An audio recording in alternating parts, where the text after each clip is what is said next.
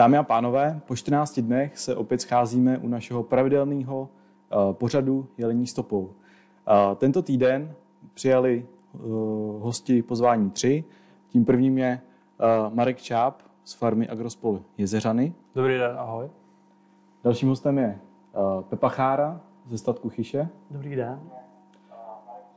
A taky vlastně Pepa je doktorantem Václava Branta, který tady zastupuje Českou zemědělskou univerzitu a Centrum precizního zemědělství. Dobrý den. Uh, jak už je na úvod našeho pořadu zvykem, uh, vždycky se ptám, jak jste se dostali k tomu zemědělství. Marku, co tebe, co tebe přivedlo, když si poprvé si posadil do traktoru? Tak u nás to vlastně tím, že otec a děda byli zemědělci, že, tak u nás to bylo takový nějaký jako logicky to tak nějak vyplynulo prostě z té situace, takže já jsem vlastně od 15 let jsme chodili pomáhat prostě do, do podniku k nám, jo, a, a tak nějak potom, až jsme dokončili školu, tak to tak nějak vyplynulo a až začali jsme tam normálně pracovat, kdyby, no. Mluvíš v množném čísle, vlastně asi mluvíš ještě i o Bráchovi? Mluvím o Bráchovi, no, s kterým vlastně, že víceméně to tam teďka, kdyby tu polařinu si řešíme, no, mm-hmm. a vedeme si to tam. Zdravíme Ondru do Jezeřan, určitě sleduje. Pepo, co tebe převedlo k zemědělství? Vzhledem k tomu, že jsem k zemědělské rodiny, tak já jsem na té farmě v podstatě vyrůstal od útlého věku, takže to bylo takové logické, že budu pokračovat i v tom agronomickém vzdělání, který jsem teďka dokončil a pokračuju v tom výzkumu a té implementaci těch nových věcí do, do té agronomie. A kde se třeba vidíš za deset let? dobrý, dobrý dotaz. vidím, vidím se, že chci být ten, který sem přináší ty nové věci do toho, do toho, do toho zemědělského prostoru obecně a hlavně do toho našeho zemědělského podniku, do té farmy. Václave, jak ty, ty jsi se uh, dostal, nebo je, zůstal si vlastně na univerzitě, jak, co tě přitáhlo vlastně uh, na Českou zemědělskou univerzitu?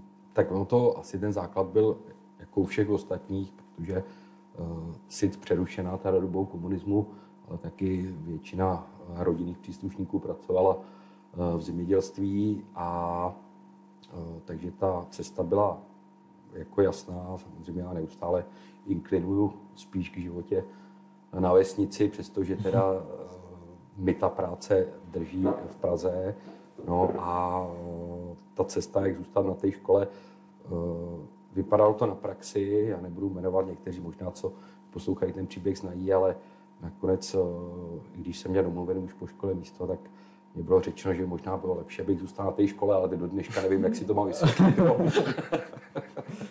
ale jsi spokojený? Jsem spokojený, tak já myslím, že eh, asi ti, co se nás dívají a my, co tu sedíme, tak asi víme, že jsme v tom všichni spokojení. Jo. Takže to, to si myslím, že jsme se sešli, že, že nás to prostě baví a že tím žijeme.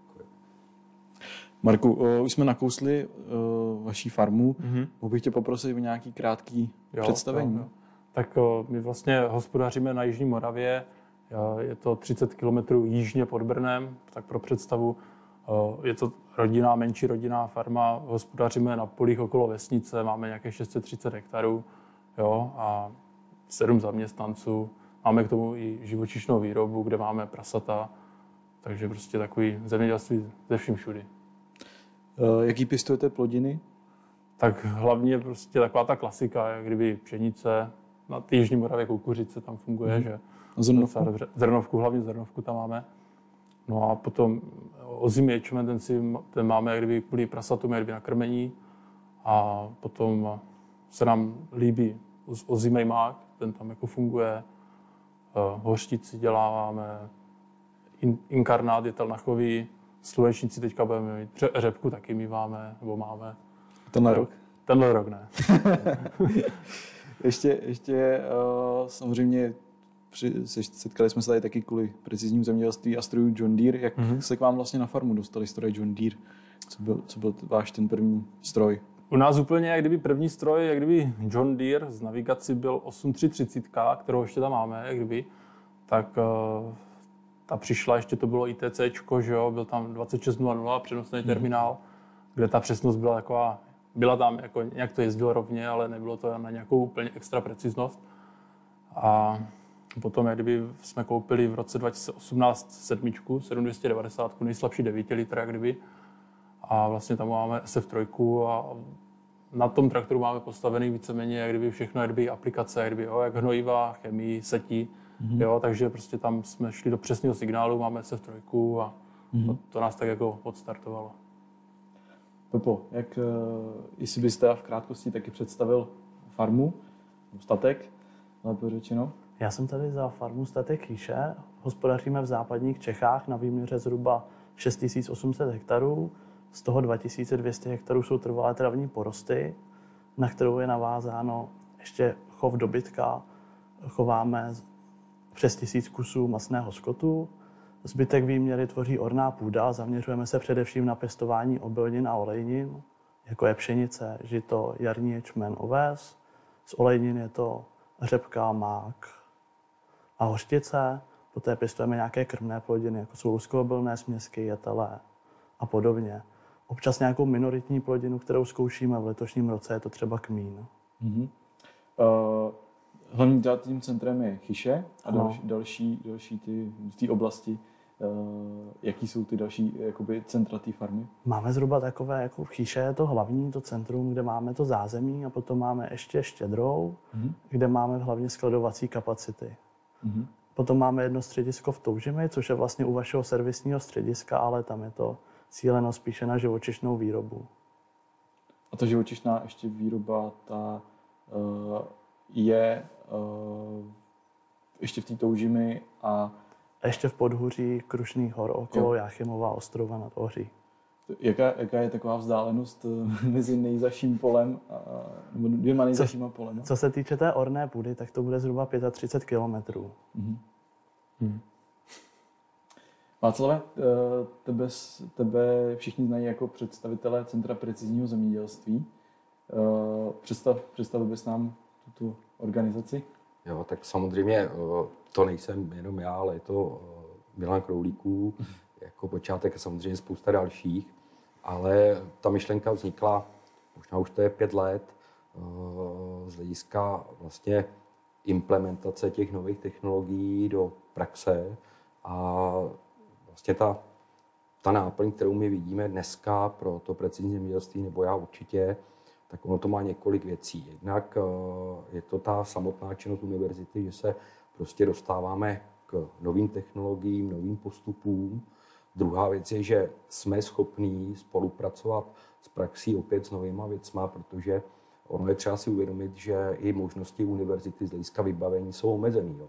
A já jsem hmm. rád, že se na to dívají jako ostatní eh, zemědělci, kteří s náma eh, spolupracují, protože ono, ten transfer, což musíte posoudit vy, jestli vám Centrum precizně něco přináší, ale ono to je o tom, že i my díky té spolupráci s praxí se dostáváme k dalším možnostem ty věci ověřovat, zkoušet, jo, že to není jenom o tom laboratorním vybavení, ale eh, jako vybavit univerzitu technologiemi z hlediska eh, strojového vybavení, senzorového, to, co i fungují technologické linky, protože je třeba si říct, bavíme se tou precizní zemědělství, ale že dneska, nebo z toho mého pohledu, to precizní zemědělství není už jenom to, že má traktor navigaci. Jo, protože hmm. já když to trošku odskočím od té otázky, tak už uh, to, co jsem co to k nám patří, a myslím, že to tam patří úplně regulárně. Začínáme někde hydroponí, že jo, jdeme přes eh, optimalizaci krajiny, jdeme přes eh, technologii strojů a končíme někde opravdu senzorikou detailního monitoringu třeba kytek nebo atmosféry nebo půdy. Jo? A to je podle mě jako dneska precizně městí, aby jsme spojili tu nejnovější, jak já říkám, prostě tu nejnovější techniku s tím, co nejvíc víme o těch kytkách nebo o těch zvířatech. Jo? To je podle mě jako princip dneska precizního zemědělství ve vztahu k té krajině. A samozřejmě je tam ještě jeden strašně důležitý dopad. A to je, že eh, nám to umožňuje i líp nasměrovat vlastně ta činnost toho Centra precizního zemědělství, ty studenty pro tu eh, spolupráci s praxí. Je tu spousta diplomek, eh, bakaláře, kteří jsou dělaný v podnicích, prostě na datech, na informacích, které by jsme samostatně na univerzitě těžko dosáhli. A samozřejmě je to o tom, že eh, je to zajištění, řekněme, takový opravdu i propojení pro ty studenty a příprava na ten život.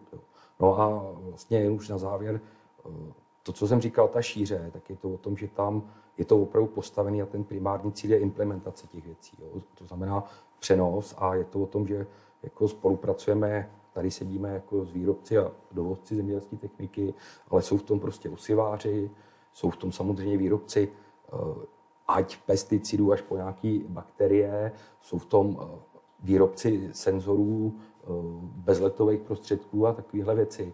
Takže myslím, že ta škála je široká, to je asi takový ten smysl nabídnout a alespoň do určitý míry, co jsme kapacitně schopní, takový pohled toho, co se děje, informovat, kde může být potenciál a někde v mezích možností konkrétně jako ty technologie dělat nebo dotahovat do konce.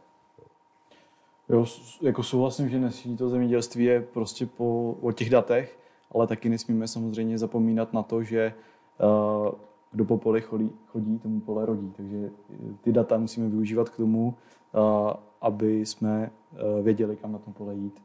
Marku, jaký, jaký byly u tebe začátky s precizním zemědělství nebo u vás na farmě?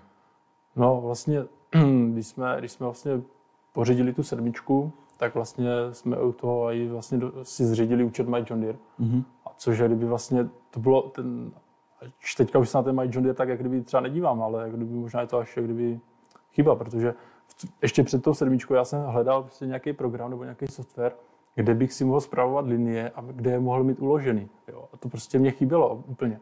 A vlastně ten My Operation mě to, teda ne My Operation, My John Deere mě to úplně přinesla, kdyby, jo, to je toto že prostě jsem si mohl vytvořit prostě eh, linie, hlavní linie, prostě vytvořit si naše CTF, protože máme 6-metrovou mašinu seci a 30-metrový eh, postřikovač, takže nám to krásně vychází, prostě to rozmetadlo, postřikovač, hmm. seci mašina, takže jsme si udělali naše CTF, i když nám tam nesedí kombajn, ale prostě snažit se co nejvíc strojů prostě už kdyby soustředit do těch jízdních stop, jo. A vlastně potom i kdyby, když jsme se rozhodovali, co ten traktor, teda jaký by měl být, tak vlastně jsme se rozhodli pro sedmičku, což je kdyby docela velký traktor do postřikovače. Jo? Je to 300 koňový, ale hmm. prostě, když jsme řekli, dobrý, OK, pojedeme CTF, tak potom ve finále je mě jedno, jako jak, jak po těch stopách se pohybuje těžký stroj, když já se tam vrátím každý rok prakticky hmm. na stejno. Jo? A ještě jsme to zvolili prostě s pneumatikama ze 480 v podstatě jak mají američani, ty úzký kola. Hmm. Jo? Ty tam jsou celoročně. Vlastně tupláky, že jo, na setí. A na, na setí tupláky, jo, hmm. takže kdyby... Šli jsme úplně tady takovou cestou, no. Jaký máte zkušenosti s SF3 eh, v CTF? -ku? Úplně jako za mě to úplně super navigačka, jako maximálně jo. dostačující, že jo. Kdyby, myslím si, že porovnání na poli oproti RTKčku nepoznáme rozdíl, jak kdyby, jo. Mm-hmm. Oproti SF1, jo, protože kolikrát si třeba ty klobouky prohazujeme, a když stříkám na SF1, tak musím kolikrát už si korigovat linii jo, v rámci jednoho pozemku. Ale SF3 super, super. Pepo, jaký byly ty první stroje John Deere u vás na farmě a e, kdy přišla to moderní zemědělství s technologiemi? E, ten výběr těch strojů probíhal bez země už v 90. letech, kdy se rozhodovalo mezi jinou americkou značkou a John, John Deerem Jinak první navigace k nám přišla v roce 2005, ještě staré ITC, taková mm-hmm. hnědá krabice, Myslím. ještě ji doma máme. Všichni máme doma. Všichni máme doma. A co se týče... Kalkulačka. Kalkulačka, přesně tak. A co se týče toho fungování, tak tak nějak jsme to využívali. Těch navigací přibývalo, ale dali jsme tomu řád až později. Já jsem si to ještě hledal před vysíláním. Já jsem se 14 listopadu 2017 potkal na agritechnice s panem Perlíkem a domluvili jsme se, že vyzkoušíme mají John Deere. To byl takový ten zlom, mm. kdy vlastně potom my už jsme se na jaře s Jardou viděli v tom roce 2018 a začali jsme na tom víc pracovat. Optimalizovali jsme ty linie, pohyb po pozemku. Vlastně přišel první traktor 7270R, eh, to byl náš první traktor s telematikou, na kterém jsme potom ještě pracovali dál. A tím vlastně se dá říct, že u nás začalo to precizní zemědělství. Začali jsme takovým tím, zaměstnanci říkali šmírováním, ale my jsme to nevyužívali jako šmírování. My jsme s tím traktorem chtěli pracovat a naučit se s ním. Jasně. A to si myslím, že se nám už podařilo. A ta sedmička je tím příkladem, protože tam jsme postupně i optimalizovali spotřebu a byl to takový ten první pilotní traktor. Dneska už jich takhle máme sedm hmm. pod tou telematikou a myslím si, že to funguje dobře. Teďka, jako jak, jak jsi říkal o tom roce 2018, tak já přemýšlím, že jsme se potkali že na Tech Agro 2018 a já mám pocit, že jsme se taky s Markem potkali na po, 2018, my jsme si sedmičku koupili 2018, dva, takže od té doby se známe taky. No. takže se tam... A já si myslím, že on, on, se i v tom roce, nebo nevím, jako kdy, kdy vznikl My John Deere, ale jako kdyby to byla taková doba, kdy to kdy byl takový hlavní boom, jako mě přijde, jako kdyby, že, že přibývaly různé funkce a ta inovace, kdyby na tom jo, My John Deere, tak jak se rozjížděl. Přišla pře- překlad do češtiny, to taky asi hodně. To jsem nezažil ještě. Já jsem ho zažil, viděl jsem tam i pár anglických slov a překlepů, ale to se všechno vyladilo během toho prvního půl roku. A... Hmm. Jaký data z toho precizního, nebo pro to své rozhodování uh, využíváš u vás na farmě? Pro nás jsou klíčové výnosové mapy, protože výnos ten vlastně reflektuje tu heterogenitu toho pozemku. S čím jsme měli ze začátku velký problém a máme sklízecí mátičky konkurenční značky, kde ten výnosoměr byl, ale neměli jsme jak to zaznamenávat. Proto jsme pořídili Agro GPS a vlastně v tom letním období my nepotřebujeme navigace na strojích, které odváží obilí, takže jsme ty přijímače a ty displeje dali přes tu Agro GPS do těch konkurenčních stro- mlátiček a využíváme a sbíráme výnosové mapy takhle. Takže Doplním, že jsme to taky vlastně tam doplnili i telematickou jednotkou, takže ty data se vlastně živě přináší na My John Deere, ale máte i vlastně uh, jeden kombajn zeleno-žlutý. Letos tam opět bude jeden. Bude to opět T, tentokrát kolové. A nějaké zkušenosti, jak, jak vnímáš? Uh... Mně se hlavně líbí, já teda nemám přímé srovnání se současnou konkurenční technikou. To je nutné si říct, že tam to, co máme na, na statku, je řekněme o tři, o čtyři roky starší, takže to srovnání tam úplně není, ale líbí se mi například ta kalibrace eh, nebo naopak dokalibrování těch výnosů, vzdálený přístup do sklízecí mátičky. To jsou všechny vě- všechno věci, které nám vlastně pomáhají hmm. v průběhu sezóny. Vlastně to je jedna z věcí, kterou využívám v podstatě každý týden. Vzdálený přístup. Uh, Vašku, už jsme se tady trošku dotkli optimalizace uh, pojezdů, pozemků a tak podobně. Ty se tomuhle tématu docela hodně věnuješ. Uh, mohl bys nás trošku uvést do této problematiky?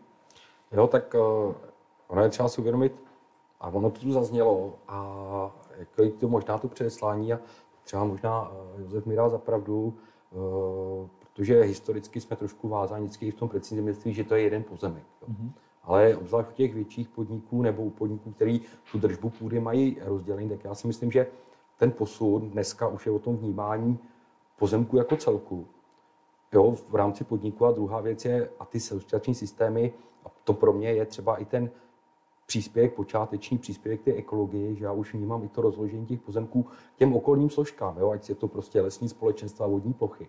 A to si myslím, že to umožňuje už povýšit ty efekty toho precizního zemědělství, protože my rozhodujeme o nějakém tvaru, sice velikosti, ale o rostlinách, které fungují z hlediska transpirace, z hlediska oxidu uhličitého. A to si myslím, že to je už další krok, kam se to precizní zemědělství posunulo. Než se dostanu k tomu samotnému tvaru, tak ono to všechno třeba určitý změny a to, kam dneska směřujeme, i tady v těch věcech, eh, hodně tomu přispělo zájem lidí, kteří dělají ekologii o precizní zemědělství. Protože já si myslím, hmm. že jako před dvěma lety eh, možná byla myšlenka, jako, že to jsou věci, které sobě absolutně nepatří. Jo, můj, můj pocit, jo. Záleží, jak to vnímáte vy, ale já si myslím, že ta cesta právě i k té, dobře říkejme k tomu ekologizaci, pro mě to je právě efektivní hospodaření se zdroji. Jo. jo, protože primární cesta je uspořit všechno zbytečné, co bych musel někam vynaložit. A tam si myslím, že to precizní zemědělství ten svůj přístup má. A když se vrátím k tomu půdnímu bloku, tak uh, ono i ta dnešní doba, Jo, my sice je to hrozný v současné době to, co se děje, ale my řešíme třeba teď cenu nafty a dalších věcí a energetické zdroje. A na druhou stranu zase je regulární a nutný si přiznat, že i ty satelity a všechny ty systémy potřebují nějakou energii. Jo. A ona tu vznikla v těch našich hlavách, ale asi i ve většině taková ta myšlenka, protože já to vidím jako dvě cesty. Buď můžeme hodně eh, zlepšovat tu techniku, aby byla, když to řeknu, variabilní, a ten stroj pracoval nebo byl schopen změnit tu práci na malou jednotku plochy. A nebo jako se zamyslet nad tím, jestli třeba energeticky a z dlouhodobějšího hlediska není třeba cesta uspůsobit ten tvar toho pozemku té technice. Hmm. Jo, protože obojí má uh, své výhody a nevýhody. A teď se dostávám vlastně k těm parametrům, protože uh, sice jedna z věc, a myslím si, že je škoda, jestli to do České republiky, která ty podmínky proto má do dneška, neuspělo, přestože jako my jsme avizovali státní zprávu a tak dále, optimalizace pojezdů linií, protože to je primární cesta, jak ušetřit ty zdroje z hlediska nafty, z hlediska dalších vstupů, což jsou všechny energie, které dneska vypadají, že nám budou scházet nebo budou drahý, nebo bude limitující přístup. A myslím, že jsme tady prošvihli minimálně 3-4 roky v republice, jo, z hlediska vývoje. A řešíme to o tom, že eh, to, co tu padlo i toho Pepi, a dneska už je to precizní zemědělství, a já musím teda eh, říct a pochválit ještě kolegy z UMOPu, kteří nám s tím pomáhají, protože dneska pro mě třeba zajímavá věc precizního zemědělství, když ještě zůstanu z nížku toho pozemku, je optimalizace transportních cest. Hmm. Jo, my to řešíme na tom pozemku, aby jsme neměli přejezdy, aby jsme neměli koleje, všechno možné. Ale jako my už bychom to měli řešit optimalizace trajektorií mezi eh, skladem, polem, eh, odvozem a tak dále. A to nejenom z hlediska úspory nafty, ale snížení rizikovosti že jo, na silničních komunikacích, zajištění vstupy na pozemek. To jsou, myslím, že jsou tam velké jako možnosti a teď k tomu pozemku vůbec já myslím, že tady je primárně si říct, a to možná eh, chlapi na to odpoví líp, jak vlastně oni ten, vidí ten pozemek, jo? protože jako řekl bych, že spousta někdo vidí víc ten tvár, někdo vidí víc tu nadmorskou výšku, když to má vlnitý. Eh, řekl bych, že nás to trošku svazuje, jak vidíme ty hezké fleky na těch mapách, jako že to je ta variabilita jenom, že jo? Ale ono to všechno patří dohromady. Jo? Takže eh, tady není o tom, že bychom o tom nic nevěděli, že by to nebyly podmínky, ale myslím, že to, co by pomohlo z mého pohledu v tom českém zemědělství, je taková víc ta syntéza. Jo, ale to samozřejmě na rovinu naráží na tom ještě, eh, kde končí a začíná ta práce a schopnost agronoma, aby to všechno, všechno zvládnu. Jo. Hmm. Na druhou stranu jste tu vy, jste tu ostatní firmy, které s tím můžou jako výrazně, výrazně pomoct. A to si myslím, že jako zkusit se podívat na ten pozemek, jak jsem říkal, jestli můžu ubrat někde na tvaru, to, co je hodně jako, jako zajímavá věc a ono to dostává v dnešní době jiný rozměr. Jako když to jako příklad můžu říct, jak jsme říkali, vytváří jak nějaký ty okolní plochy, které nejsou vytvořeny na tom, jako když se řekne, tady to je okolní, jo, je tam výnosový potenciál, rizika k erozi, svažitost a řekne se, tak tady ten kus by šel jako vyčlenit a využít pro nějakou tu ekologii. Dneska eh, jako se bavíme třeba jedna velký faktor, který začíná rezonovat i na té politické scéně v Evropě, agrovoltaika. Jo. A možná co třeba tyhle ty plochy třeba nevyužít k tomu, aby tam byly nějaký ty panely třeba s, mm-hmm. s něčím, jo, a netlačit to na ty běžné eh, plochy, které mají sloužit produkci, protože na druhou stranu já myslím, že si asi všichni uvědomujeme, že to, co eh, se děje, to nešťastné, co se děje, tak eh, každopádně bude spojený s tím, že asi nám nějaký komodity budou scházet.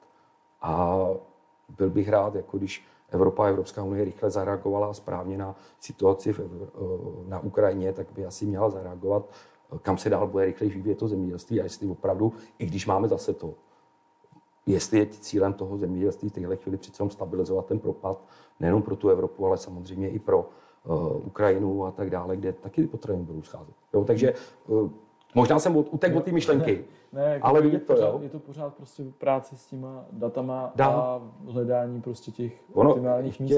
Mně se zrovna líbila u nastatků u vás, eh, vlastně jak jste přemýšleli o těch plnících místech pro postřikovat, že jo, optimalizace mostků, možná, kdybys to... Přesně tak, máme hodně vlastně komunikací mezi pol, polmi a chtěli jsme to využít, že bychom doplňovali vždycky v té části, kdy mu vlastně dojde ta postřiková jícha. Bohužel tady to jsme nebyli schopni naplnit, tuhle myšlenku, protože tím, jak se zmenšuje výměra těch půdních bloků, tak my dneska máme postřikovač, který má nádrž na 5 a 4 tisíce litrů.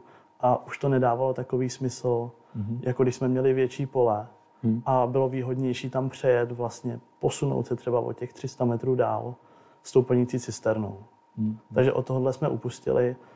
Uvidíme, jaká bude teďka naše logistika potom, když třeba dojde i na nějaké ještě zmenšování, třeba k těm 10 hektarům. Mm-hmm. Marku, uh, my jsi zmiňoval, že jsi připravoval linie v Majuniru a možná pro diváky uh, řeknu, že máte poměrně pravidelný pozemky, takže ta optimalizace pro vás byla poměrně uh, no, jak, snadná. A jak jsi ale k tomu přistupoval? Jako?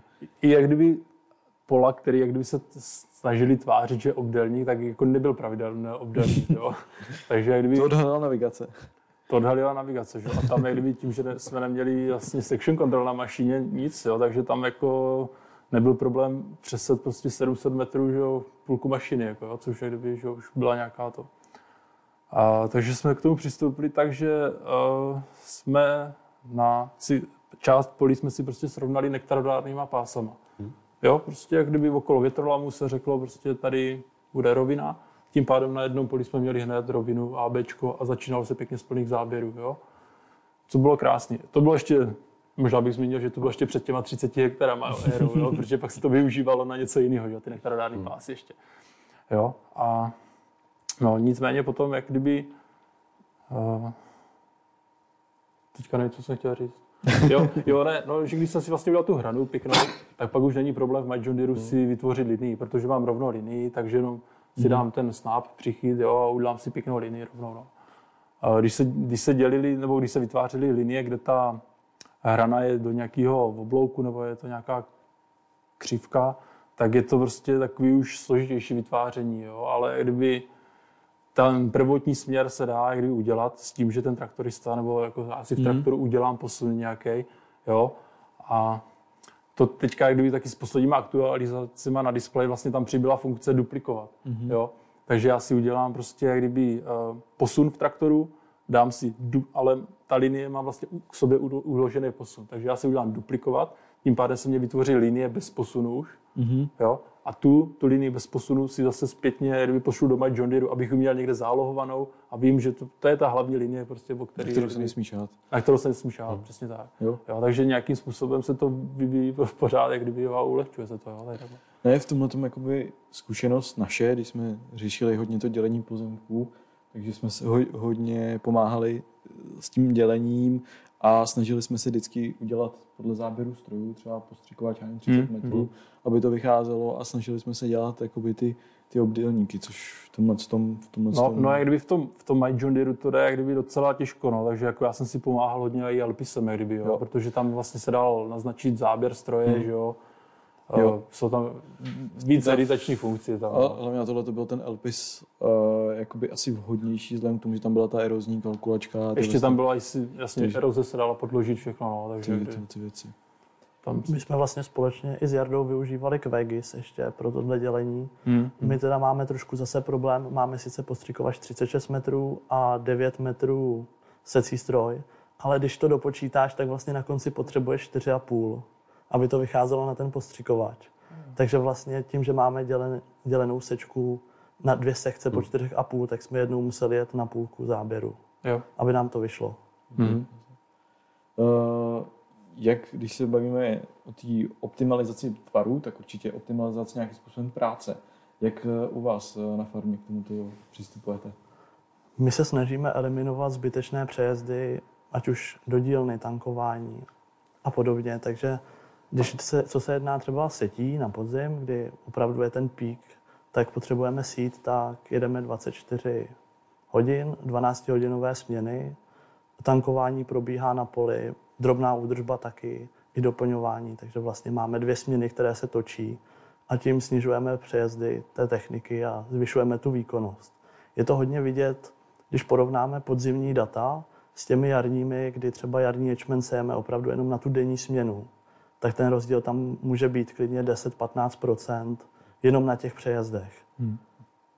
A snažíte se ještě, řeknu, nějakým způsobem využívat ty lokality těch pozemků? Snažíme se vždycky mít vlastně ty pozemky co nejblíž u sebe, aby jsme co nejméně přejížděli, mm-hmm. aby ten postřikovač nemusel přejíždět, aby jsme se drželi vždycky okolo nějakého katastru, aby jsme byli co nejblíž. Prostě jeden den jede stříkat tady k té vesnici, tak aby ideálně jezdil pořád okolo ní. Všechno vlastně. Vlastně no, okolo. Uh, trošku jsme se taky dotkli variability pozemků. Co vlastně ta variabilita pozemků může způsobovat? Jaký jsou dneska ty faktory, které to ovlivňují a možná i jak to odhalit? Tak, uh, otázka je ještě vůbec ten zdroj variability, protože tady se třeba říct, že jedna věc jsou ty přirozené věci, které bereme už jako samozřejmost, to znamená, máme půdní mapy, protože asi že ostávení zásoby živin v půdě eh, většina zemědělců dělá, ne všichni mají doladěno do map. Samozřejmě jsou nějaké půdní mapy, z kterých se vychází, i když ty klasické půdní mapy při tom rozlišení eh, nejsou tak ideální, ale eh, bavíme se o tom, že je tam dneska monitoring senzoriky na téma pH, obsahy živin, to, co se zkouší, nebo to, co je i náplní práce Josefa buď bezkontaktními metodami, jako je vodivost nebo gamma spektrometrie, Samozřejmě druhá věc je vždycky dobrý to mít podpořený nějakou třeba i ambulantní odběrem nebo skutečným odběrem, ale když to vezmete, ona ta robotizace nebo automatizace se promítá i do odběru klasických půdních vzorků, že jo, zvýšit věč, větší efektivitu odběru půdních vzorků eh, automatickýma odběrama, že jo, eh, přes GPS do daných eh, ploch, to jsou ty věci, které tam směřují. Samozřejmě to je to půdní prostředí, pak to půdní prostředí nám vždycky může ukazovat ta interakce ještě mezi rostlinou a půdou, protože se bavíme, že konkrétně o Harvest Labu, třeba z hlediska, eh, není to otázka výnosu, ale výnos sušiny, ale tu sušinu třeba si uvědomit, že ta sušina je odrazem eh, stanoviště že, do určitý hmm. míry. Jo? A posláváme se k nějakým end senzorům a dalším věcím, které nám berou rovnou ten porost. Ale ještě chtěl upozornit na jednu věc. To jsou nějaké věci, kde my furt předpokládáme, že za to může ta příroda. Ale my zapomínáme na to, jak si tam tu heterogenitu vnášíme my. Jo? Každý zpracování půdy, každý přejezd uh, má nějaký efekt na tu půdu. Jo? Jako když já to hmm. přeženu, uh, zatím hodně jsme daleko jsme se dostali taková ta široká variabilita pozemek. Jo? Ale dneska už se fakt dostáváme na menší zóny, jo? to už je nějaký, tomu, čemu se říká tam mezo, že? a to už jsme na nějaké úrovni jako desítek centimetrů metrů.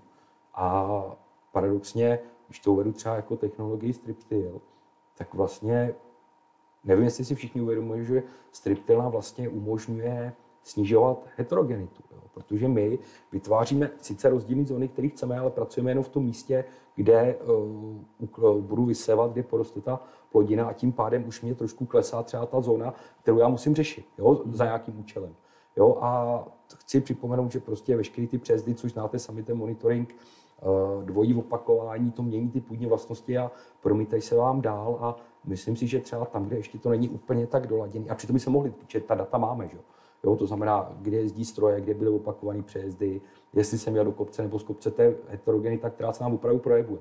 Jo, akorát myslím, že je to spíš jenom otázka opravdu prostoru a schopnosti ty data zpracovat a prostě promítnout si to do toho dalšího faktoru. Ono někdy je vlastně ten efekt, který my tam v důsledku zpracování půdy hnojení může do určité míry přetlouct ne zásadně, ale do určitý míry hmm. tu přirozenou heterogenitu, kterou prostě bereme, že je fakt. Hmm. Jo.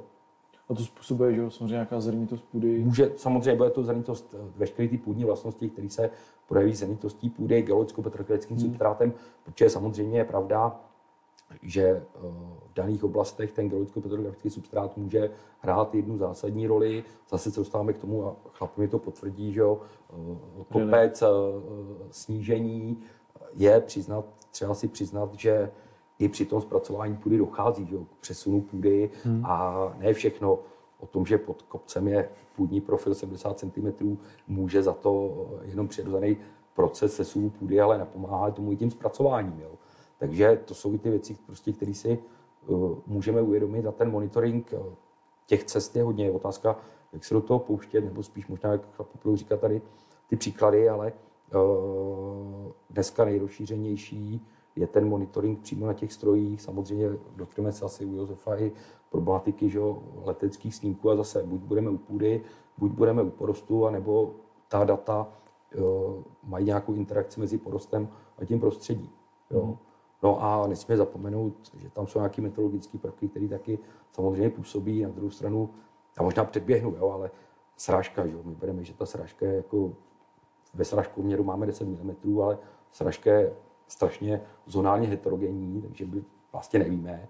A druhá věc je, jako když nás padne 10 mm na nějaký kousek půdy a kousek jinam, tak ono to neznamená, že ten efekt je úplně stejný. Hmm. Jo, získá infiltrace, pak do toho mluví zrnitost a tak dále. A to si myslím, že to je něco, co by nám tu precizní zemědělství mělo pomoct specifikovat a pracovat s tím. Jaký data by si zvolil jako první, kdyby si chtěl něco takového odhalovat? Tak... Uh... Minusovky, uh, půdní vzorky, satelity.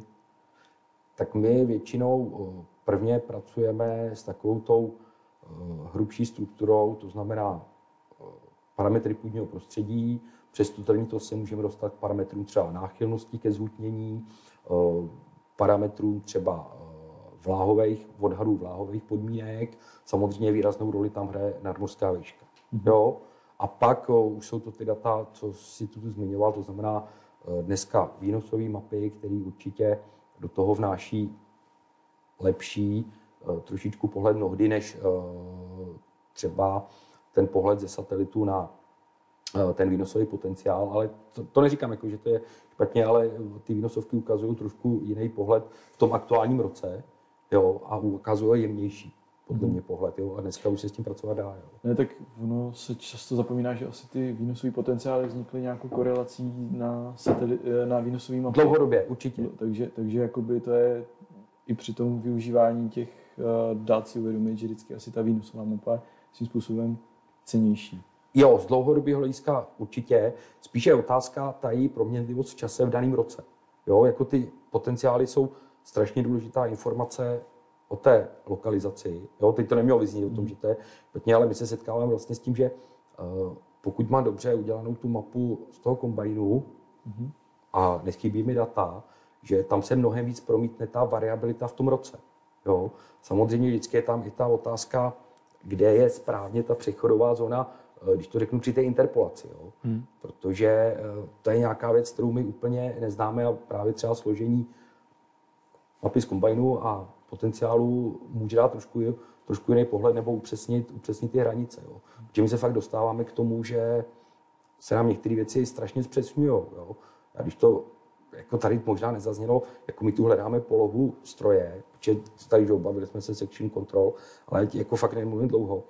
Ale my už se dneska dostáváme, když vezmu jaký, jaký ty snahy o třeba kultivaci během vegetace s detekcí rostlin, tak je třeba si uvědomit, že my se na to díváme, jo, vidíme tam tu kitku, a na druhou stranu my vidíme tu kitku a dovedeme si představit, jak ta kitka, v jakém je stavu. Jo. A třeba i ta přesnost toho pohybu je strašně důležitá, aby jsme mohli dál pracovat s těmi datama za mezily překryvů a dalších věcí. A my už se dneska paradoxně třeba dostáváme na úroveň jedné kitky, když to, když to přeženu. Jo. Takže, ale souhlas s tím, že prostě ty primární informace, které jsou dneska, je ten základ, aby jsme si udělali nějakou představu a vývoj o tom, co se na tom pozemku děje. A možná tu nezazněla jedna věc. Jo. Tady se furt hovoří o tom, jak je tu spousta negativních vlivů na životní prostředí na krajinu. Ale paradoxně, kdo má nejvíc informací o té krajině, než lidi, kteří dělají precizní zemědělství. Hmm. Jo, jo. To, je, to je prostě Určitě. neskutečný zdroj informací, kde můžeme opravdu, já teď nechci popírat, jestli to je do, tak nebo tak, ale jako nám schází tvrdý data. To precizní zemědělství, ať si každý říká, co chce nebo nechce, ale prostě na 50% území jsme schopni mít velice přesný údaje, který jiný odvětví, který se pohybují v krajině, vůbec mít nebudou. Jo, takže to je zase jako, jako jiný pohled. Jo. Jak eh, vlastně k variabilitě pozemků přistupujete u vás v Jezeřanech? No, my jsme k těm, jak kdyby vlastně, co byly úplně nejhorší, jsme přistoupili tak, že jsme zatravnili. Jo? Tam nemělo cenu prostě se o něco snažit, tak kdyby, jo? že tam máme louky, děláme seno, na Jižní Moravě to schne pěkně, jako jo. takže to nám funguje celkem hezky. No a pak, jak kdyby jsou ty pozemky, prostě, kde jsou kde jsou kopečky a kde jsou dolinky, tak tam prostě jsme k tomu přistoupili tak, že jsme si vytvořili výnosový, teda ne výnosový mapy, um, variabilní mapy. Mm-hmm. Jo, a vlastně kombajny nám taky sbírají data, takže máme jak kdyby výnosovou mapu, ne, nepoužívali jsme teda na podklad, jak kdyby, takže ty máme jenom spíš takový, jak kdyby jako orientační. takový orientační, jo. A potom jsme pro tvorbu těch variabilních map jsme použili ještě jak kdyby normálně jak kdyby, uh, letecké snímky, co jsou dostupné na Google nebo na mapách. Jo, my jsme to sbírali jako z více dát prostě. A tvořil jsem to prostě v Cropsatu, jo, prostě v nějaký prostě jenom mm-hmm. uh, bezplatné aplikaci obce. prostě ze Sentinelu, jo. A klikal jsem prostě do historie prostě mm. a zjišťoval jsem si takový ten u nás, takový ten přelom třeba já nevím, duben, květen, kdy prostě přichází o ty sucha, kde, kde prostě se to projevuje úplně nejvíc a kdyby prostě to, jak uh, ty přísuškové zóny, kde propadají úplně oproti těm, tak tam prostě krásně na tom bylo úplně vidět a to koresponduje právě tady s tou variabilitou. Jo. Takže jsem si vždycky úplně zpětně, na, jsem na základě těch znalostí všech, jsem si dohledal prostě takové ty snímky, které by tomu mohly odpovídat a pomocí toho jsem vlastně mhm. vytvořil mm-hmm. si ty mapy no, předpisově. No. Máte nějaké zkušenosti s variabilním setím? Zkoušeli jsme tam vlastně kukuřicu set, ta si myslím, jako, že to se nám líbí moc, jak kdyby to, to bychom do budoucna, kdyby se jako kupovala secí mašina nová, tak jak kdyby to, to musí umět určitě. Uh, u ty kukuřice, jak kdyby tam, tam, jak kdyby, tam ten efekt byl vidět úplně, jak kdyby markantně, bych až řekl, jak kdyby, jo? Mm-hmm. že prostě kde se to hodně přehustilo a pak byl suchý rok, tak prostě tak se ten porost úplně zabil. Jo? Prostě bylo to podprůměrný, jo? vyloženě podprůměrný. Naopak potom, kde byl v, ve špatných zónách, kde byl nižší výsevek, tak ty se úplně vytáhly až nad průměr. Jo? Takže prostě obecně, prostě, když se předpokládá suší rok, tak prostě nepřehušťovat porost kukuřic, radši udělat trochu řičí. Mm-hmm. Dopřát těm kytkám místo prostě. Kolik se jete jedinců u vás? 70 až 75 tisíc. No. Takže relativně nižší, nižší hmm. hodnoty, by se dalo říct. Ale to asi souvisí to vlastně s tou vodou, že jo? Určitě. Že tam, ta, tam je ta, ta návaznost.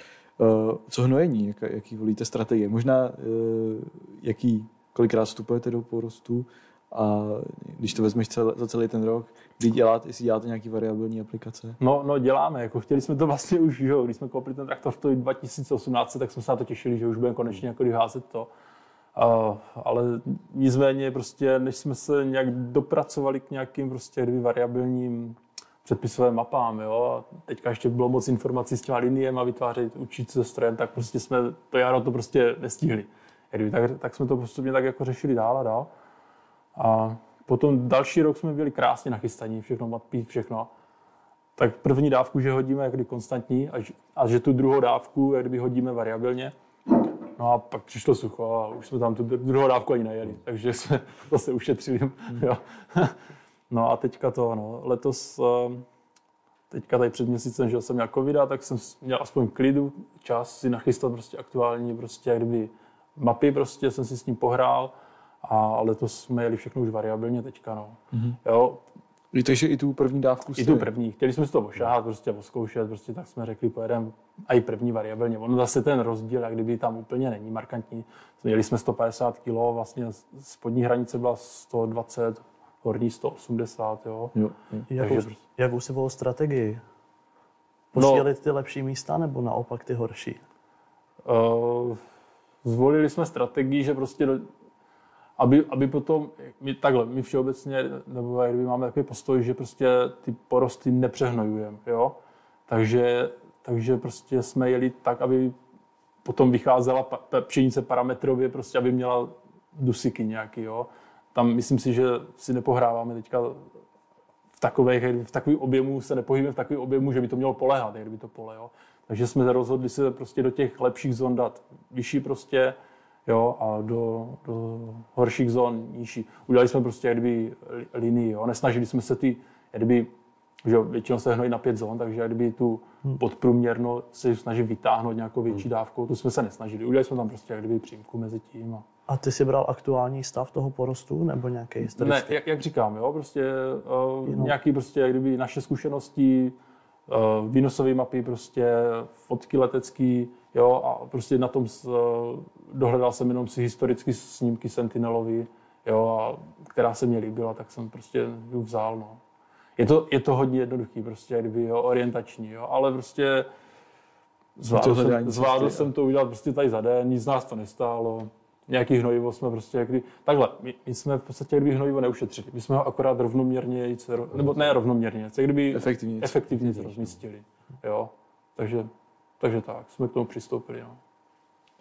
Lupo, jak k tomu přistupujete vy? Variabilní sítí, nějaké zkušenosti? Já ještě, když zůstanu u těch hnojiv, my jsme jako měli podobnou strategii, že bychom posílili, ale teď, když jsme si nechávali na jaře dělat rozbory půdy, tak v podstatě jsme všude měli takový deficit toho dusíku po tak dlouhé zimě, že jsme jeli všechno konstantně. Jo. To, to bylo i zajímavé, vlastně, jak tady byl poprvé Vojta Švarc ještě, to, mm-hmm tak to byla jak strašně zajímavá diskuze, že, že vlastně se to, ty strategie se tady roz, rozebíraly, jestli prostě první je konstantní dávku a druhou je variabilně. Jo, takže jako Možná jsme udělali chybu, že jsme teďka jeli variabilně, kdyby tu první dávku si to bylo špatně. Jo, ale... To já si myslím, že to závisí hodně na té oblasti, kde hospodaříte, jo? že prostě třeba vy tam máte úplně jiný podmínky, než, než třeba jsou u vás. To určitě se asi taky dá takhle říct. Uh, další, dalších těch dávkách, jaký, jaký volíte strategii? Uh, podle toho tam jde vždycky o to, na jakém jsme pozemku, jestli tam dojde k nějakému požeru zvěři, čím je způsobeno to, že ten porost je vlastně horší. Hmm. To je důležité si ty pole projít. Určitě bych nedoporučoval nikomu, kdo se na nás kouká, provést aplikaci takhle si v tom OneSoil nebo v nějakém jiné aplikaci hmm. prostě vygeneruju předpisovou mapu a jdu aplikovat. To určitě ne. Nám třeba, jako, když jsem takhle vytvářel ty mapy, tak vím, že kolikrát třeba na některých částích pozemků tečou plevele a oni jsou jak kdyby že jo, dominantnější než ten porost a pak se tu tváří ta variabilní to mapa, jak kdyby, že je naopak ta zóna ještě lepší, že jo, a přitom vím, že tam jako je to horší. Jo, takže jako na to, na to bacha, no. Takže potom vlastně ta strategie je posílit ty lepší místa v tom produkčním a kvalitati- hlavně kvalitativním hnojení. To je to, co si myslím, že už máme vyzkoušené. To je to kvalitativní hnojení. Ale pak jsou plodiny třeba jarní ječmen, kde si myslím, že dělám to třetí rok a jsem pořád na začátku. A pan Bran se směje, ale v podstatě nevíme, co s tím a začínáme nějak variabilně sít. Zkoušeli jsme řepku, trošku pšenici a já se dlouhodobě zabývám, nebo dlouhodobě, druhým, třetím rokem se zabývám jarním ječmenem a zatím, se nám, zatím pro nás vypadá líp ta strategie na ty horší místa dát méně osiva a tím pádem tam vlastně udržet ty odnože, eh, když tam bude méně vody v průběhu vegetace. Hmm. Ukazuje se nám tam ještě další věc, my tam udržíme delší klasy a čím zvýšíme tu kvalitu třeba toho jarního ječmene, protože jsme zkoušeli i třeba rozdělit klas na horní, dolní a střed a ukazuje se nám, že ta střední část je vlastně nejkvalitnější, i co se týče sledovnických parametrů. Tedy snažíme se udělat dlouhé klasy i za cenu, že jich tam prostě na té, na té ploše bude méně. Jo. U řepky vlastně variabilní setí zkoušeli jsme plus minus 30% a chodím po těch polích a nevidím v tom rozdíl. Tam se podle mě ten faktor ztratil. Jo, jo. A my to asi až třeba pak ta výnosová mapa ukáže. Uvidíme na té výnosové mapě. Vlastně ty Vašku máš poměrně dost dobré zkušenosti s eh, snižováním výsevků. No, tady je právě ten aspekt, jako uvědomit si, že ještě prvotní věc je z hlediska variabilního hnojení, tak my furt předpokládáme, že víceméně tam je jakoby nějaký stejný počet rostlin, jo, což už primárně není. Jo. A ještě skloubit otázka množství rostlin, to, na co se mi ptáš, protože jakmile já tu rostlinu vozovkách dám jí víc místa, pokud ona má potenciál, tak eh, to, co mě dlouhodobě vychází a to, co asi eh, mi většina eh, jako zemědělců dá za pravdu, že ty rostliny mají velký potenciál kompenzovat. Akorát si musíme uvědomit, že pokud my je přesvědčíme k tomu, že oni mají vytvořit víc, tak musíme pamatovat na to, aby neredukovali ty prvky. Jo. Takže ono je třeba otázka, jestli, ale teď je to úvaha, jo, protože jako není o tom, že bychom my víme, jako jak dál. Ne, to si dělám. Ne, ale fakt jako to ječmene je, je zmatek, jo. Eh, Na rovinu, ne, to byla trošku jako na odlehčení. U té pšenice ta, ta reakce je dobrá. Na druhou stranu možná se dívá eh, Vítě Krček z Rysů, že jo. Kdy paradoxně třeba strategie u jarního ječmene, ale to sucho to vždycky dost zhatilo, ten výsledek, tak my jsme šli paradoxně s větším výsevkem do míst, který nám ukazovali, že tam bylo víc dusíků, aby jsme to vlastně naředili, jo, aby jsme mm-hmm. se dostali do těch kvalitativních parametrů. Jo. Jo. Ale je třeba si uvědomit, že jakmile jdu dolů s počtem rostlin, tak uh, se mi mění i ty požadavky té rostliny vůči tomu místu, které je hustější. Jo. A možná je otázka se zamyslet, uh, jestli, což může být trošku jednodušší, jestli změna počtu ve vztahu ke stanovišti nemůže být efektivnější, než hledat potom v téhle chvíli, co se děje v té rostlině a dávat jí uh, variabilně živinu. Jo? Teď je to, teď to berte jako úvahu, jo? ale počet a reakce na té rostlině, počet odnoží jako vidíme, odhadneme, ale furt jako ten výživný stav dané chvíli je mnohem složitější třeba pro mě. Jo, jako vzít to buď senzorově, nebo to vzít na tom reálném místě, ale ty to fakt berte jako spíš jako otázku pro diskuzi. Ale jako teď ještě, abych eh, řešil jako variabilní výsev a k tomu eh, variabilní hnojení, to už je Na druhou. Myslím, že to je hodně jako jo. Třeba perfektně to je zvládnutý u té kukuřice, si myslím, jo? Mhm. nebo mnohem dál. Jo. jo. ale u těch plodin, eh, jako je řepka a obilniny, tak tam si myslím, že tam ještě jako je asi, asi co řešit. Ale, ale třeba jak jsi u nás byl s tím stetonem, ne? Ten, St- Stenon, tak to si myslím, že jak kdyby to je jak kdyby úplně super, jak kdyby jako, že dokážu změřit prostě lokálně prostě, že jo, ty parametry ty země a Jo. vím, jako, kolik toho dusíku tam mám, kolik si ho můžu dovolit tam dát, nebo jestli je to zbytečně a tak. Že? Jo, že mám prostě rychlej, rychlej rozbor, prostě hned vím, jak kdyby, jo. Obchodím si pole a je to teda jako časově náročný, že jo, pracný chodit, všechno. chodit po poli. No tak, že jo, ono chvilku to trvá, že musíš udělat tři No, měření, než uděláš jak kdyby jeden bod, takže jako Ale pořád je to měření za pět minut bod, v podstatě i s nějakou docházkovou vzdáleností, což je určitě lepší, než to posílat do laboratoře. No, no to je jako každopádně. Jako. Ale důležité je, eh, co tady řešíme s Pepou a otevřeně je přesnost toho měření. To musíme ještě jako věřit, jestli to, eh, jak moc přesně nám to měří. Jak moc se na to dá moc Přesně se na to tak. spolíhnout. Pořád protože- ověřujeme a budeme to ještě řešit s dalšími firmami, které to testují. Mhm. Ale Jak se ono- shodují jejich data. Tam je, to je to, čeho se dotýkáme, jo? protože my jsme tady dlouhodobě zvyklí prostě na nějaké metody, které umí víceméně dostat většinu toho, co v té půdě je. Jo? Eh, Spíš jde o to, jestli tam bude nějaký trend, ale teď už je otázka, jestli bude eh, to korelovat pozitivně nebo negativně. Ale já si myslím, že tady je ta cesta jako změny toho myšlení, protože to je to, co my jsme diskutovali, že jo, eh, analýza půdy senzoricky, kontaktně, ale třeba dneska už jsou i metody, které umí měřit obsah eh, NO3 přímo v rostlinách. Jo. A pojďme jako se dívat na to, zkusit korelovat tyhle ty věci mezi sebou, protože eh, jako je tam nějaký aktuální stav. Jo. Na druhou stranu já, jak hodně měřím v půdě, třeba když se budeme bavit faktory, které jsou závislí, a většina měření elektrické je vždycky závislá organická hmota, teplota, eh, vlhkost. Jo. Ale jak já hodně měřím, tak eh, já třeba narážím i na problémy u ambulantních měření, změna počasí, změna osvícení, jo, změna teploty půdy a to mi rozhazuje spousta těch věcí. Jo. Když si samozřejmě jsou tam korekce, ale myslím, že to je i věc, na kterou si musíme nějakým způsobem jako zvyknout, zvyknout a začít prostě uh, uvažovat, nevím, jak to jinak. jinak, jinak, jo. Těch faktorů vždycky, co to ovlivňuje hodně. Já vždycky jakoby u tohleto říkám, že jakoby to není absolutní měření, ale relativní měření po tom pozemku. Tak, Že měřím pořád se stejnou chybou a vlastně zjišťuju si ty Mhm. Konkrétní jakoby, části pozemku. Uh, jakoby, co to máme třeba zkušenosti, tak trošku s fosforem, že jo, u toho stenonu. Uh, je tam poměrně vyšší odchylka, ale tam prostě záleží na tom, na, na dalších x faktorech, který jsme ještě jako nedokázali od, od uh, hledat, proč to tak je, ale když víme, že v této části je fosforu méně a v této víc a to se koreluje pak s těma laboratorníma vzorkama, tak já už můžu pracovat s nějakou hladinou, že jo, eh, kterou asi já očekávám od toho, od toho uh, senzoru. Nicméně jakoby tím asi je potřeba říct, že nikdy tyhle ty senzory stoprocentně nenahradějí laboratorní měření. Výhodou těchto on-the-go senzorů je hlavně ten plošný výkon. My jsme schopni změřit celý ten pozemek poměrně detailně, ale tou laboratoří my si tam dokážeme vznést ty hodnoty, které my vlastně potřebujeme a promítnout si je do toho profilu.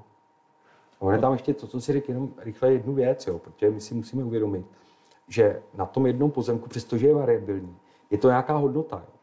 Ale eh, to, co furt my máme v sobě, jako že bereme jako jeden pozemek a přenášíme to na druhý. Jo.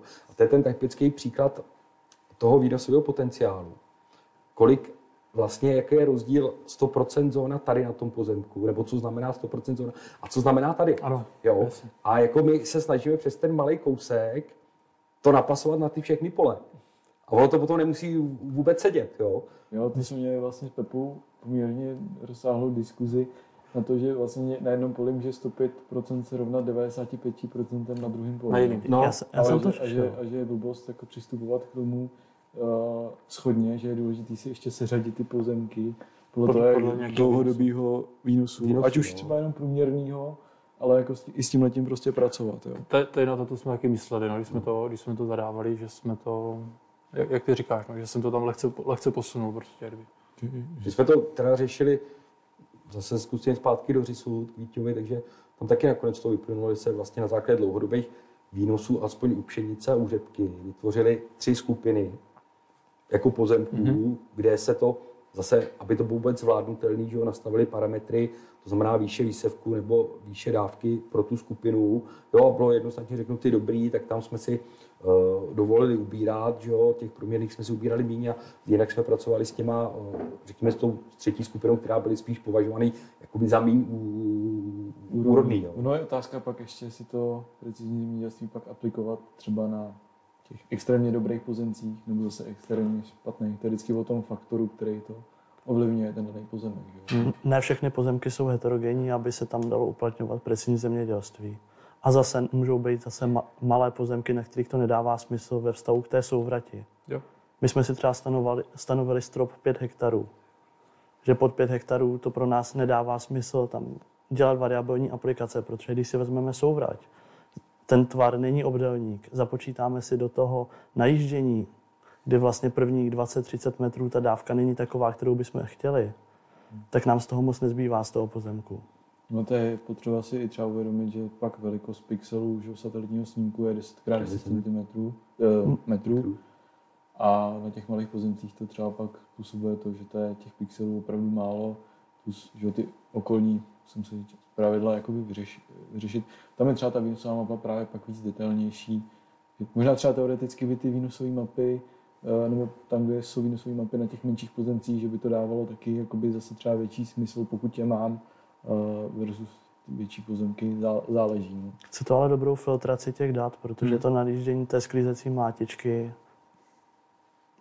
je složité. Objíždění sloupu a tak hmm. dále. No, to určitě chce pohlídat. Pojďme k dalšímu tématu, tím je cílená aplikace. Teď v poslední době se to poměrně tohleto téma docela objevuje. Trošku možná bys to uvedl? to bude trošku možná jako předvoj příštího dílu, kdy tady bude Pepa Čejka, průkopník. Tak zase, jako když se dostáváme logicky z hlediska precizního zemědělství v pozovkách cílem buď na rostlinu nebo cílem na půdu nebo na meziřádek. Jo? Jako zase jako žijeme se už dneska do situace, že mám kytku, ta roste v nějaký prostředí a pak je nějaký meziřádek. A každý má nějakou svoji funkci, můžu si pomáhat.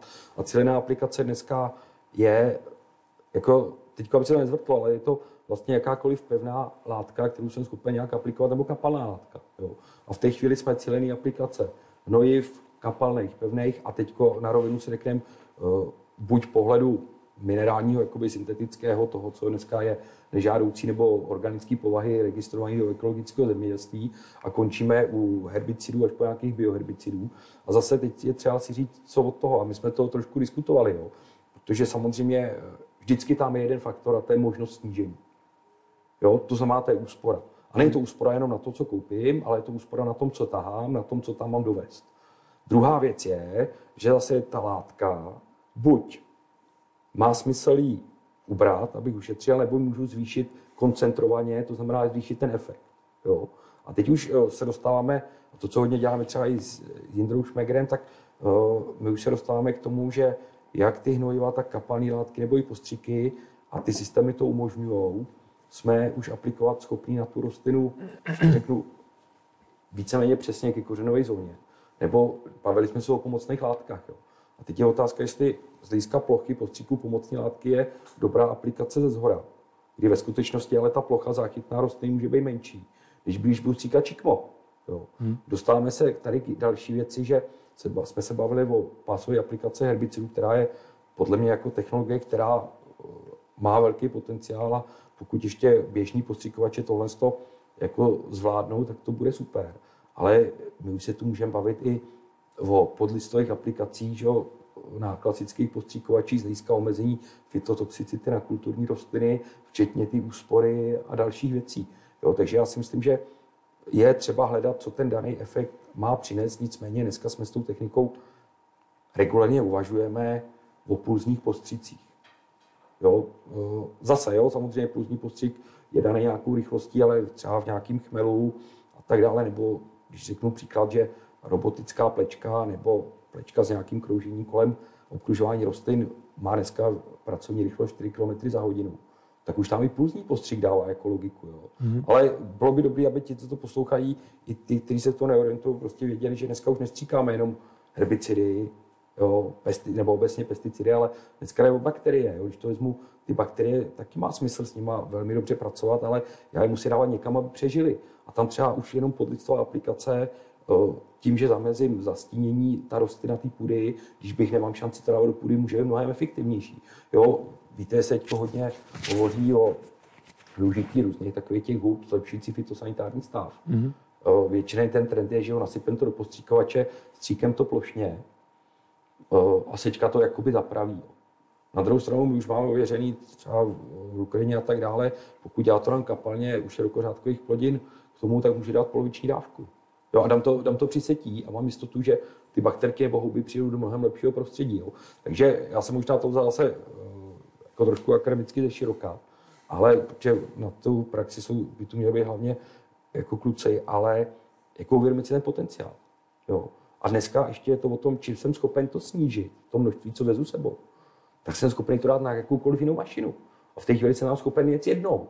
Jo, to znamená sloučit při jedné operaci víc věcí. Jo. Taky tomu jde možná i naproti, že se třeba například řepka začala uh, sejít na 45 cm, takže se to dneska netýká jenom kukuřice, soji a tak dále, ale jsou tam i tyhle ty další možnosti. Jako jednoznačně, jako možná, že uh, tam bylo takové to očekávání, kam jsme šli, že jo, snížit přesný setí a širší řádky, možnost mechanické kultivace, na druhou stranu, že ta mechanická kultivace má jaký svým omezení, ale myslím si, že ten vstup do těch širších řádků, eh, pokud ta společnost řekne, že ještě nějaký látky toho syntetického charakteru můžeme používat, tak eh, tam ten význam je jako jednoznačný, ale na druhou stranu my se fakt dostáváme i k tomu, té reakci třeba na to sucho, jo, to, co tu padlo, protože ta struktura porostu a to odčerpání vody je dáno počtem jedinců a já musím optimalizovat nějaký prostor a jsme nějakého eh, přesného setí a přesný setí mě umožňuje, což je ten základ, že znalost pozice rostliny, to, co se říkal na začátku, vlastně víceméně cílení na konkrétní, když to přečím na konkrétní rostlinu. Jo? A ty širší řádky u té řepky, já myslím, že to není nic nového, seděl tu Vojta Švárc, asi jste probírali i obilí na 30, jo? nebo do pásku na 30 a taky to má svůj potenciál. Jo? Takže jako já mám spíš strach z toho, že jak se nám to teď jak začíná takhle všechno jako míchat, protože já už říkám studentům, jako máme ještě širokořádkový, úzkořádkový plodiny. Jo, protože jako ono, jako spousta z nich je, jo, takže si uvědomit, že tam je potenciál a myslím si, že ta filozofie v tom precizní by bylo najít tu optimalizaci pro ty plodiny, aby se ta technologie potkala z hlediska využití maximálního počtu strojů. Že? Před, když jsi mluvil o Pepovi tam je ta úvaha, jak mám mít široký řádky, abych mohl dělat pásové aplikace, abych je mohl dělat u kukuřice, abych je mohl dělat u cukrovky, abych třeba, kdyby se uvažovalo o nějaké soje, o luskovině, aby se mi to pasovalo při jednou, abych já to měl při jedné technologické lince. Jo. Jo, to je, to je důležité, jako by ty třeba ty záběry, to je základ, nebo dneska jen záběry, ale uh, rozchody. rozchody. No, rozteče, rozteče řádky. Jo, takhle. Uh, my jsme se jaký vlastně před vysíláním bavili, že ty něco takového podobného plánuješ? Jak, jaký jsou uh, aplikace přímo jenom na uh, Jo, řádek? jo, no, no vlastně, že my máme um, léba. Le, léba po 25 cm a vlastně nějak, když stříkáme třeba nějakou výživu do kukuřice, tak bych chtěl právě kdyby zaslepit prostě, vyloženě, vyloženě zaslepit trysky, které budou v meziprostoru, abych cíleně stříkal na, na řádek, jak kdyby na rostlinu. Jo. Uh, mám to úplně v hlavě, jak to udělám, musím to udělat teď, ale to znamená, že už se k tomu musím do, do, dostat a pak to budu určitě někde in, informovat, sdílet, jak kdyby jo, na Facebooku, takže jako... Takže sledujte i jelení stopu. určitě tam bude. Taky samozřejmě CPZ. Jo. Mám komerční přestávku zase. uh, ještě, když se vrátím zase k cílenému aplikaci z trošku z jiného úhlu pohledu, Johnny Display vlastně uh, nabízí možnost uh, praporku, mm-hmm. respektive označování míst. Jak ty tuhle tu funkci využíváš? Jo. No vlastně, když, když na jaře přihnoju, takový to první regenerační přihnojení, tak vlastně jedu podle navigace, mám čas, já tam vložně kochám v tom traktoru, jo. Tak člověk má čas prohlížet si porost a když vidím, že jsou někde myši, oni jsou teda hraboši, my tomu říkáme myši, jo, tak prostě si je tam naklikám praporky. Jo, potom, až dodělám pole, tak si je exportuju do My John Deere, mm. jo, a rázem je vidím hned v telefonu, takže když chodíme... Možná můžeme ukázat? Jo, můžeme klidně ukázat. Takže vlastně, když chodíme potom, jak kdyby ty myši, jak kdyby tak eh, nemusíme procházet zbytečně celá, celá pola, ale můžeme jít cíleně prostě do nějakých lokalit. No. Mělo by to být vidět na naší. Jo, už jsme tam. Jo, to, to je vlastně jo, na, celá naše tady takhle jako kdyby farma okolo, okolo vesnice, jo. My to máme úplně, bych řekl, až ideálně, jo. Prostě jak kdyby, jo. Ve středu prostě. Vidím tam ještě barevně odlišený praporky, na co tohle to využíváš, ty barvy? Jo, ty barevný, no. Tím jsem si označil prostě nájezd, výjezd na pole, jo, aby prostě, když třeba mě s traktorem jezdí někdo jiný, hmm. třeba brácha nebo, nebo že jo, ještě, tak, ehm, Tak aby u, toho, u ty práce nemusel přemýšlet, jo? prostě jako vidím pole, kliknu si na praporek a vím, že tady prostě je začátek práce. Tady mám začít a zároveň i vím, kde, kde skončím. Jo? Konec práce. Jo? Jo, jo. Takže A- ti pak návazují mezi polem a vlastně... Zároveň třeba i když třeba, jak tady eh, Pepa mluvil o nějaké ty logistice, tak jako když eh, probíhají takové ty eh, jarní regenerační hnojení, tak prostě, že jo, jednoduše si v kanclu prostě si k tomu sednu, dopočítám si, kde najedu, kolik hektarů udělám, kde mě vychází plnění. Takže nepotřebuji vozit plný vlečky. Jo, naložím si prostě jenom to, co tam doopravdy potřebuji, zatáhnu si to na to místo a vyhážu, protože třeba ne všechny cesty jsou sízdní ještě, že jo. Takže kdyby snad, usnadňuje mě to prostě, kdyby tady takhle tu práci. Jo, ty, Když- ale ty jsi ptal na ty myši, vlastně jo, tady třeba, já potom, až to prochodíme ty myši, tak já ty praporky zase smažu, protože aby se mi to tam líbí, že? jo, ono je to nepřehledný, potom ta mapa, tak prostě, kdy te, teďka už to nemá smysl. Ale tak jako, že jo, tady, tady prostě vidím, že tady byla nějaká oblast, kde ty myši prostě byly, tak potom, jak kdyby jdeme a prochodíme si cíleně tady ty zóny jenom, jo. Mhm. Ještě jak využíváš dokumentaci eh, vlastně... Jo, no vlastně, že jo, když se koupil traktor, tak tam byla vlastně uh, Connect Mhm. zdarma, což se nám líbilo, protože že jo, když ten traktor jezdí uh, hnojivá, postřiky, setí, tak to jsou všechno takové práce, kdyby, které se dají pěkně zaznamenávat, jo. A i když potřebuji prostě přijdu na pole a teďka, kdyby, co jsme tam dělali naposledy, jo, třeba něco se s tím polem děje, někde to schne nebo něco, tak co jsme tam udělali špatně, tak jednoduše sáhnu do telefonu, vím, co to kdy tam proběhlo, jo. Nemusím nic jako zdlouhavě uh, hledat. Jo, třeba když tady takhle klikneme, tak tady jo, poslední aplikace teďka z jara, jo, když jsme hnojili, tady prostě krásně, kdyby, když jsme to dělali 14. 2. 10.30, práce dokončena, použitá míra, odchylka, kolik to bylo použitý, co jsme dělali. Jo. Vy, využíváš to hlavně na mobilu nebo i ve webovém prostředí? Uh, jako ve na mobilu. Teď jsem si teda koupil do, do, do kabiny už držák na tablet, takže, takže počítám, že tam budu vozit i tablet, když to na nějaký, nějaký věci. Třeba, třeba si slibuju toho, když se kolikrát dělají ty linie, že to potřebuji, že si posunu třeba, ale to jsou takové úplně nové linie, jo? když prostě si udělám novou linii a potřebuji doladit, takže jo, teďka si v traktoru poladím a chci, aby to se dělalo i v My John Deereu, jo, tak jednoduše to pošlu do toho tabletu, které mám v kabině a hned si to všechno pojmenuju, aby to bylo správně, byla všude jenom jedna a tak dále. Třeba, třeba vy máte taky hlavní linie, jak kdyby, Máme. já, já kolikrát, jako třeba jak kdyby, eh, když vytvářím jak kdyby hlavní linii, tak jak kdyby se nad tím zamýšlím, aby ten název byl jak kdyby prostě jednoduchý a vlastně logický pro každého. Jo, protože že jo, nemůžu tam napsat hlavní směr, protože třeba když to přenesu do staré navigace, tak vlastně když změním pole, tak eh, se nezmění linie. Mhm. Ono to možná jde potlačit, ale to, to teda i v těch nových navigacích jde zvolit, že když změním pole, že se mi ta linie buď změní nebo nezmění. A když bych měl všechny linie pojmenované hlavní linie, tak tam znesu takový zmatek, že prostě jak už nikdo neví, kde je. Že? Takže jak kdyby my to máme řešený tak, že, že ta linie se jmenuje jak kdyby prostě po poli, plus tam mám zkrátku je kdyby jenom 30 metrů, protože vím, že je to jak kdyby na postřikovač. Ona je kdyby vytvořena 15, ta první linie je 15 metrů od okraje. Mm-hmm. Jo? Čili, Jo. Je, čili je, kdyby je to, já přijedu na pole a je to prostě na postřikovač na to, hned je to první. Mm-hmm. A u toho setí vlastně tak kdyby třetí linie, jo? tam to nevadí, že jo, u setí. Mm-hmm. Jo? Ne, ne, nevím, jak to máte značený vy teda. My teda máme jako ideál, to je vlastně ta hlavní. Jo, teď ideál. jsme řešili nějaké úhly, že bychom chtěli i pro podmítky, ale teď s tím dělením pozemků jsme tak jako vyčkávali, co ještě mm-hmm. přijde. Jediné, co mě tam trošku mrzí, že ty linie nejdou zablokovat, že jdou přepsat. Mm-hmm. Protože tím, jak se nám točí hodně obsluh, tak se stává, že nám ji třeba i omylem, že ji posune.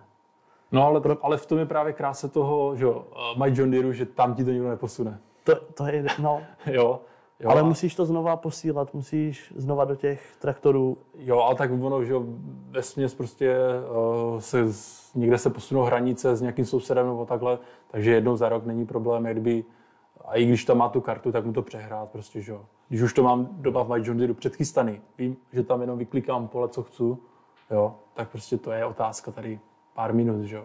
jo. Dřív, dřív to byl neřešitelný problém, jak kdyby, jo. Teďka je to úplně sranda, jako jo. No, tak ten bezdrátový Bezdrátová no, synchronizace to hrozně asi usnadní. Ne, ne, bezdrátová, to je, to je bez debaty. Ale teďka se bavím třeba jako ten přenos třeba do ty 26.00, že tam ještě hmm. ta paměťová karta, ale i tak to jak kdyby jde, jako není problém. Jako. Máte vlastně nějaké asi všichni, všichni stroje připojený přes JD-Link, ty hlavní, co...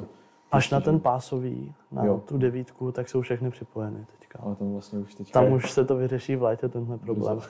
to, to ještě, ještě, když tomu značení linii, jako mě by tam možná kdyby pasovalo, kdyby tam třeba eh, John Deere, kdyby zanesl nějaký symbol, jo? Mm-hmm. jo? Já tam nepotřebuji napsaný, jako že to je hlavní nebo ideální. Kdyby tam byl nějaký symbol, jako kdyby pro, pro hlavní, já nevím, jak, jak jo, třeba měl vypadat, ale že by to bylo... Ke každému pozemku by byl prostě tak, definovaná... název prostě to, té linie plus symbol a to je jasný, jasný znak prostě, že to je ta hlavní linie. Hmm.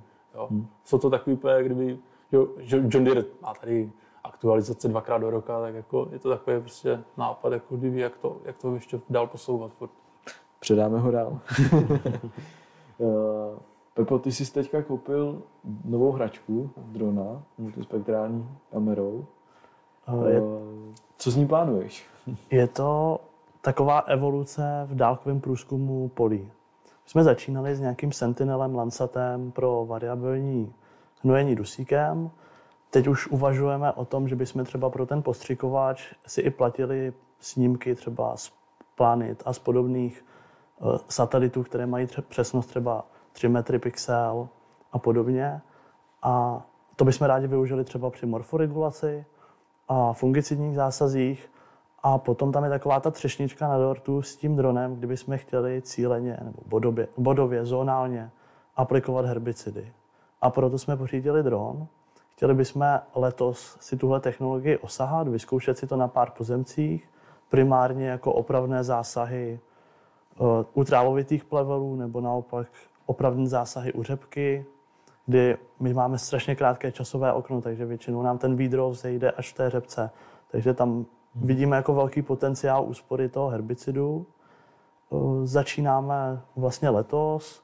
Chtěli bychom jít s přesností zhruba 5 cm pixel, takže se z těch 10, respektive 5 metrů na pixel už jdeme hodně dolů. Je to velmi náročné na data, toho si jsme vědomi.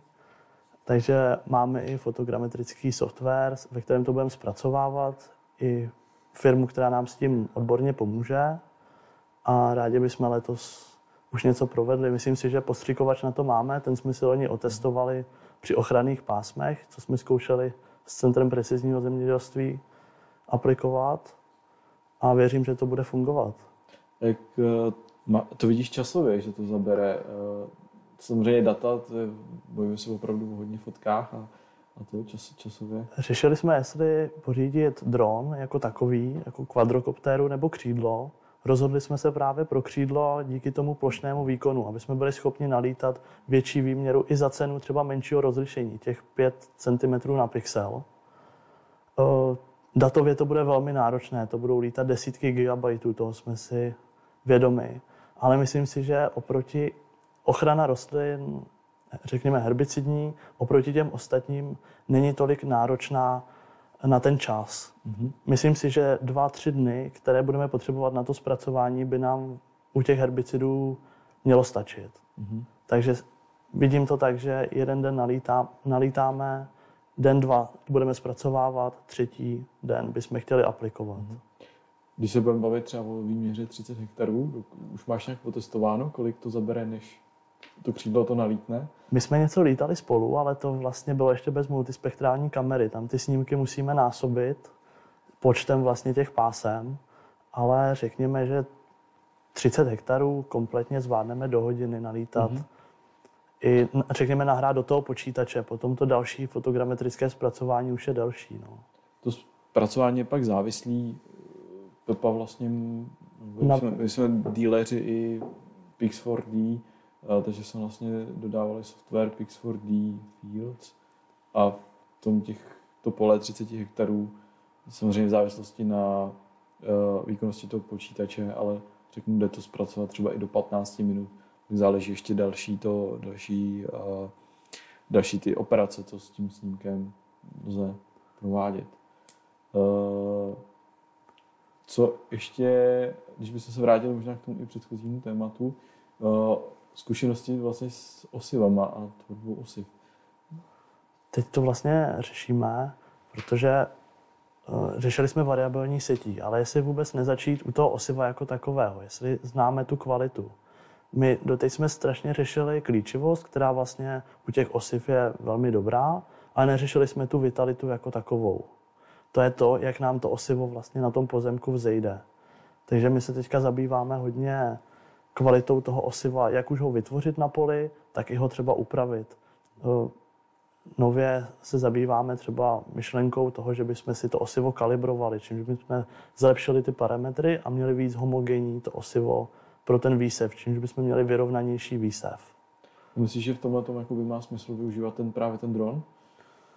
Uh, uvidím, uvidíme. Chtěli bychom to letos zkoušet i v rámci nějakých diplomových a bakalářských prací, co už u nás probíhaly na farmě, nebo co budou probíhat, kdy budeme mít průběžný monitoring těch pozemků. Takže věřím, že tam ještě na něco narazíme a věřím tomu, že bychom to mohli zase o něco dál posunout.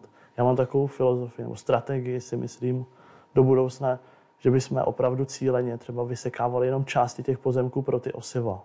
Mm-hmm. Ale to už třeba tyhle data o té kvalitě částečně by nám mohl poskytnout, nevím, jestli za rok, za dva přijde Harvest Lab do sklízecích hmm, chmátiček. Ještě tu sezónu bude jakoby testovací uh, verze, pa, uh, budou tři v Evropě, bohužel uh, ne u nás v České republice nebude ani jeden, ale věřím tomu, že příští rok se podaří uh, umístit Harvest Lab na sklízecí mlátěžku i tady u nás. To by bylo fajn a myslím hmm. si, že by to pomohlo Přece jenom my řešíme pořád na tom pozemku tu heterogenitu ve vztahu k výnosu, ale neřešíme ji ve vztahu k té kvalitě toho produktu, která může být možná ještě klíčovější. Je to, je to všechno o práci s datama. Uh, už tu tady taky padlo diskuze s Vojtou Švarcem a s Vojtou Lukasem před uh, vlastně měsícem dneska to je. Uh, nicméně v žádných z těch diskuzí jsme se právě ještě neotkli trošku toho počasí, který je taky důležitý. A Vašek je uh, jeden jakoby, uh, nebo v rámci CP setka, jestli to mhm. říkám správně, tady vznikla vlastně síť uh, Isidor na sledování počasí. A tak bych se chtěl zeptat Vašku tebe hlavně, jak uh, jestli bys tady tu síť představil a hlavně potom pro zemědělce, co nás sledují, jak zařadit ty data o tom počasí do uh, průběhu toho roku, plánování hnojení, eh, plánování půdy, protože v hmm. tomhle tom, díky tomu, že ty různý senzory se výrazně zlevňují, může tady to být jedna z dalších cest, která pomůže usnadnit právě optimalizaci těch prací. Může. Jako, jako myslím, že asi síť Izidor většina eh, lidí už o tom slyšela. Je to taková eh, síť stanic, která vznikla na základě jednak toho, že my potřebujeme data pro svůj výzkum a hlavně eh, protože zemědělci potřebují informace o tom, co se děje na poli v téhle chvíli. Eh, ta síť je postavená na takových jednoduchých meteorologických stanicích, které měří teploty a srážky.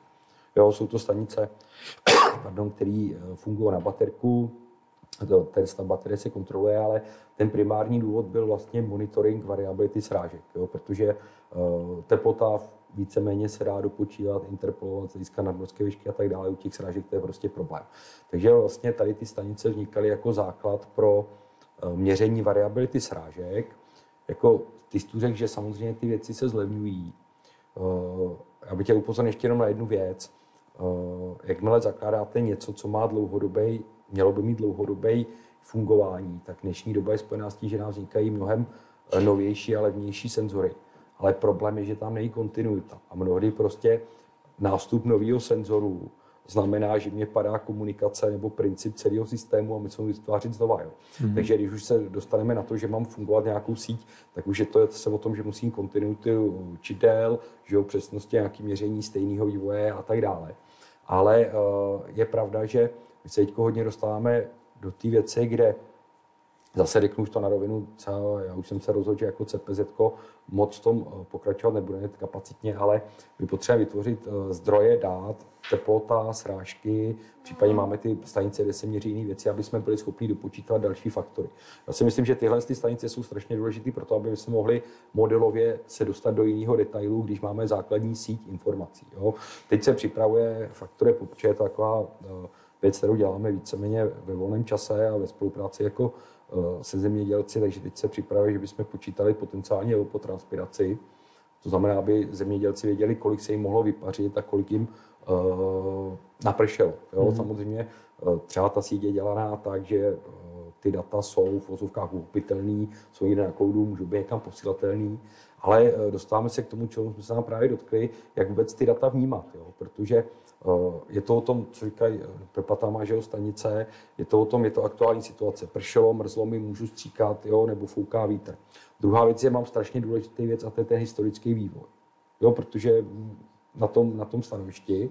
A druhá věc, mám data, že můžu něco počítat, ale furt ta hustota té sítě nebude nikdy odpovídat tomu detailu. Ale jsme se říkali, že právě v tom precizním zemědělství, a to je ten můj pohled, by měla být jaková ta druhá úroveň levných senzorů, který na nějakou dobu píchnu na pozemek a měříme teplotu nebo jim měří vlhkost, třeba i z hlediska mikroklimatu, foukání v prostoru, jestli to bude přesychat. Jo, a to jsou data, které třeba nemusím ukládat, ale potřebuji aktuální hodnotu a potřebuji nějaký uh, aspoň stáh kousek tomu, tomu porostu. Jo. Takže uh, myslím, že tady opravdu nás i čeká taková ten pohled změny na to pracování s těma datama, protože ta klasická metodologie je jasná, ale hledat, a ty senzory jsou, že jo, jako mnozí z vás je máte vyzkoušený, ale jako říct si, potřebuji něco rychlého, protože vemte si, eh, to, že vám to sežerou divočáci je běžně, že jo, eh, nám běžně žerou eh, srnky a zajíci, čidla, jo, a tak dále. Nehledě na to, že občas se něco přejede a tak dále. Takže tam ta podpora vlastně začít pracovat s tím, aby my jsme byli schopni dopočítat co nejvíc toho, co máme, a pak si to doplnit na to pole. Jo. Ono už to potom zase nějaký ten vztah mezi hodnotou teploty půdy a teplotou vzduchu třeba v tom okolí už jste schopni najít ale musí mít nějaký ty, eh, ty body, které to protnou a pak jsme se bavili o té jedné věci a té měření té metrologie na, na těch strojích, jo. ale to už je přece trošičku, když bude teplota půdy, jasný, tam už je senzorově vyřešeno, že jo. To by se využilo třeba na nějakou změnu hloubky? Na hloubky setí, přítlak, to, co už dneska víceméně je e, dostupný, že jo, protože se dostáváme i ta otázka, že jo, to, co hlavně řešil Milan, že jo, jestli hloubka setí podle nalítnutí dronem povrchové teploty nebo senzor na e, bodce a změna přítlaku, to si myslím, že ta změna přítlaku z hlediska možností potenciálu a tady to musí rychle, že jo. Toho dronu je úplně někde, někde jinde. Takže e, tam ta možnost je na druhou stranu se dostáváme už k vlhkosti půdě, že jo, určitě existuje x případů, že jo, měření penetračního odporu, ale vlastně moc v praxi to nefunguje, jo, ono to taky má asi úskalí. Jedna z těch věcí, co jako určitě udělali jako kluci z techniky, jako super a Milan v tom perfektně pokračuje a strašně to pomáhá, jenom měření té elektrické vodivosti přímo na strojích. Jo, hmm. bez ohledu na to, že bych tam jezdil něčím, jo, to znamená, teď se připravuje třeba, máme nějakou představu i ve Chmelnicích, kde třeba ty stroje a tak dále jsou koncipovanější, ale proč už by na těch strojích nemohla být měřená elektrická vodivost, nějakým systémem, který je univerzální a sbírat ty data. Jo, kdy už uh, tam přes tu elektriku jsme schopni si třeba dostat k té teplotě nebo uh, nějak té velikosti, když to hodně zjednoduším. Jo. Ale říkám, jo, ta metodologická síť je strašně důležitá, vývoj a hlavně já se dneska bavím o to, aby jsme měli dostatek dát a informací pro to, aby jsme mohli dopočítávat tu hustotu té sítě, protože ta metodologie přece jenom eh, ty vztahy tam fungují, jo, ty fyzikální. Ale furt nejsme schopni se dostat na ten, na ten detail. Jo. Mm-hmm. Jak využíváte vy meteorologický uh, stanice u vás na farmě? Uh, pro začátek my máme dvě stanice Isidor, ty jsou ty stěžejní, kde vlastně měříme teplotu a srážky. Tam to bereme jako kvalitní data. A potom máme takové ty levnější meteostanice, čtyři rozházené různě po pozemcích, kde nám jde hlavně o ten vítr. Mm-hmm. Protože kvůli postřikovači jsme schopni rychle reagovat, zastavit aplikaci, a podobně. Potom je tam třeba i ovlhčení listů, ale myslím si, že to je třeba údaj, se kterým my neumíme dobře pracovat, protože ty predikce nepočítají třeba s hustotou porostu, se zapojením toho porostu, jak, jak se tváří. kolik tam spadlo, kolik se vypařilo z té vody a podobně. Takže myslím si, že ta meteorologie v zemědělství je pořád ještě na začátku. Že ty možnosti jsou, ale aspoň my je neumíme dobře využít. U těch škůdců je ta situace jiná. Myslím si, že ty prognózy vývoje, třeba teď je aktuální krytonosec, že tam to funguje poměrně dobře. V loni jsme se trefili v podstatě na den. Hmm. Ale jsou tam velké mezery ještě. Hmm. Marko, u vás? Jak? No já když to poslouchám, tak by to prakticky nevyužíval. jo. Nic, nicméně jako určitě jako se, se mě líbí, jak kdyby to variabilní hloubka na v závislosti hmm. na ty teplotě půdy. Jo. To by u těch kukuřic mohlo jak kdyby taky určitě, fungovat. Jo. Takže to je možná takový na to výhled. výhled. u nás. Uh, blížíme se ke konci. Uh, možná výzva pro naše diváky, pokud mají dotazy, aby, aby se zeptali. No a uh, poslední částí dotazu, co bych se chtěl zeptat, je, uh, jak vidíte precizní zemědělství za pět let? Vašku. Máš nejtěžší, teď jsi nestihl připravit. já takhle, já si myslím, že uh, bude takhle, ta vize, nebo podmínky jsou pro to, aby v České republice ty systémy precizního zemědělství uh, postoupily, počínaje prostě aspoň optimalizaci trajektorií z hlediska snížení schutnění nafty a tak dále a úspor. Samozřejmě je tu ohromný potenciál přejít i částečně eh, k nějaké kultivaci nebo těm zonálním aplikacím. Tam prostě nevidím nic, co by tomu mělo bránit. Hmm. Na druhou stranu jsou tu v téhle chvíli pro mě dvě myšlenky, které tam mám. Jo? A to jsou dva faktory. To, co se opravdu reálně děje, eh, ve světě je situace na Ukrajině, protože ono se to nějakým promítne, situace jako precizně městě o investicích. Jo? Oni se vrátí, ale je otázka, jestli ty investice budou. A to je pro mě teď jako hodně velká neznámá a e, přiznám si, že ještě možná v kombinaci v otázku na Ukrajinu je pro mě strašně neznámá vývoj vlastně politiky Evropské unie. Jo, protože uh, já jsem už začínal mít pocit poslední měsíc, že se o precizní zemědělství mluví, že spousta lidí neví, o čem mluví, ale že vlastně nikoho nezajímá, jestli to bude fungovat. Jo, jako řeknu to upřímně, ale to je to, co se dovedu představit, kam jsme schopni za pět let se velice rychle dostat, ale uh, mám tu dvě věci. Jo? To znamená, uh, jestli bude na investice v tom zemědělství, jako z reální situace, a druhá věc je, jestli společnost, protože jako když se to proběhlo na úrovni řekně státu, tak ono moc členských států uh, neprojevilo úplně jako zájem, že by chtělo mít precizní zemědělství uh, jako v nějakém portfoliu toho, co má být podporováno. Jo. Takže to jsou fakt dvě velké neznámé, které mě jednoznačně komplikují takový nějaký odhad nebo vůbec odvahu říct, kde to bude. Hmm. Topo, jaký ty technologie očekáváš, že u vás na farmě rozjedete? Já věřím teda těm budovým aplikacím herbicidů. Já teda souhlasím s panem Brantem a ještě bych asi doplnil, my se tady pořád bavíme trošku o pár farmách v republice většina těch farem tyhle technologie ne, zatím nevyužívá, nebo je nechtějí využívat, nějakým způsobem to bojkotují. Ale myslím si, že do budoucna bude rozhodující sběr těch dat. Kdo nebude mít data, bude mít velký problém eh, v budoucnu fungovat. A další věc, co se týče toho precizního zemědělství jako takového, ty fakapy, kterými my jsme si třeba prošli za ty 4-5 let, ty farmy si projdou taky a budou to mít těžší, protože ty stroje jsou sofistikovanější. Hmm. A jenom naučit obsluhu od té základní navigace až po to, že bude obsluhovat nějaké aktivní nářadí, nějakou aktivní plečku nebo na, dokonce bodovou aplikaci, toho nenaučíte za týden. Takže myslím si, že je nejvyšší čas, aby ty ostatní se trochu přidali, zamysleli se a snažili se posouvat. Marku, co u vás, jaký jsou plány do techniky v následujících? Do techniky. Mně se třeba teďka líbí na, na těch šest, šestkových řadě, jak má vlastně integrovaný aktivní navádění pomocí toho hydraulického válce na, na ten třibodový závěs, jo? Že, že dokáže kdyby řádkový plečky klidně, jak kdyby umí si s tím představit, že navádím přesně řádkovou plečku pomocí jenom písnice, která je zapojená do, do SCVčka, že jo? Je to úplně jednoduchý systém, lehký, když, když si vezmu, že mi stačí jenom nějaký aktivace že jo, softwarový, tak uh, je to, je to lehunky, jo. nic to neváží. Když se vezme nějaký mezirám, tak ten má třeba tady půl tuny až tunu klidně, že jo. Je to těžký, prostě posouvá se dál těžiště, všechno. Jo. V tom to vidím trošku taky, jak kdyby takový, takový krok.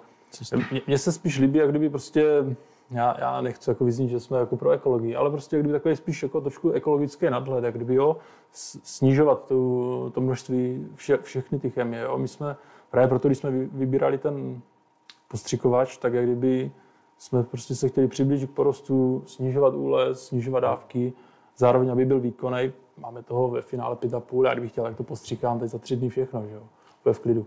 A, a prostě jít cestou, že prostě počkám si na ideální aplikační okno z rána k večeru, jo, a udělám to prostě to. A jako mi se strašně líbí, jak kdyby nalitávat si to dronem, prostě mapovat si úplně lokálně, jak kdyby místo, kde to má přijít, cílená aplikace, jo. To je všechno super, ale vidím v tuto chvíli pro mě je to strašně složitý, všechno okolo a i to vybavení je prostě náročný. Jo. Potřeboval bys na to člověka, nebo já bych se musel tomu věnovat, aktivně věnovat. Jo. Takhle prostě pro mě je jednodušší si počkat na ideální aplikační okno a nejedu tam ani plnou dávku. Jedu tam poloviční dávku a mám prakticky stejnou úsporu, jak když ty tam budeš v poledne, akorát precizně. Jo? Takže jako určitě super, jako já jsem tomu nakloněném, ale prostě my, my k tomu máme trošku takový jiný trošku postoj teďka, kdyby, jo. Je prostě počkat na ideální aplikační okno a zmenšit si dávku, jo. My běžně, jak kdyby dělíme fungicidy do pšenic, jo, jak kdyby tu plnou dávku rozdělíme na dvě. Jo, jedu tam klidně dvakrát, jak kdyby jo, poloviční dávky a funguje nám to úplně spolehlivě. Jo. Díky tomu jsou pak jak kdyby schopen si klidně připlatit, koupím si dražší fungicid, nemusím se úplně dívat na peníze. Jo. Souhlasím, já tam vidím i možnost nějakých eh, online senzorů, třeba na tom, na tom rameni, ale jo. tam je třeba zase úskalý, co s tou postříkovou jíchou. Ty dopředu Ta nevíš, kolik vystříkáš. Můžeš na, na pozemku vystříkat 20% postřikových, ale taky 70%. Chce, chce to prostě mít třeba vyčleněný, jako jak ty říkáš, tady mám nějakých, já nevím, 200 hektarů pole na ten den, tak klidně jet, jak kdyby po většinu dne, jak kdyby variabilně a pak říct prostě na jednom poli nejedu variabilně a tam si domíchám přesný množství. No. No, pak tam jsou i další otázky. Zrovna když se dostaneme k té ekologii. Máme nějaký práh škodlivosti, pak je ekonomický práh škodlivosti a na závěr je ten práh škodlivosti pro ekologický zem, pro pardon, precizní zemědělství. Jak s ním vlastně zpracovat? Jestli do budoucna třeba i ty bodové aplikace nebudou cesta, jak udržet aspoň část těch plevelů na tom pozemku a udržet tu vlastně, řekněme, ekologii, mm-hmm. protože i ty plevely na tom pozemku jsou vlastně nějakým způsobem přínosné, ať už pro opilovače, nebo pro to vysemenění zase do dalšího. V tomto já jsem třeba jak kdyby zvědavý, s čím přijdou teďka ty nové podmínky, jo? jestli tam hmm. budou nějaký uh, podpory, krajní prvky, remisky, prostě nějaký poldry a takový. Jo, to, toto je prostě směr, kam bych cílil prostě tady tu ekologii a, a já si klidně jsem schopen oříznout prostě ten, to pěkný pole, kde mě to funguje, všechno, jo, a vyčlením tomu ty horší lokality, prostě tady kytičkám a trávě, budeme tam sekat trávu, zalivat stromy. Já s tím problém nemám. Mně se to jako líbí, jako jo, prostě je to pěkný, že lidi chodí rádi do přírody jo. se projít. Já jako tomu jsem nakloněn tady takové věci.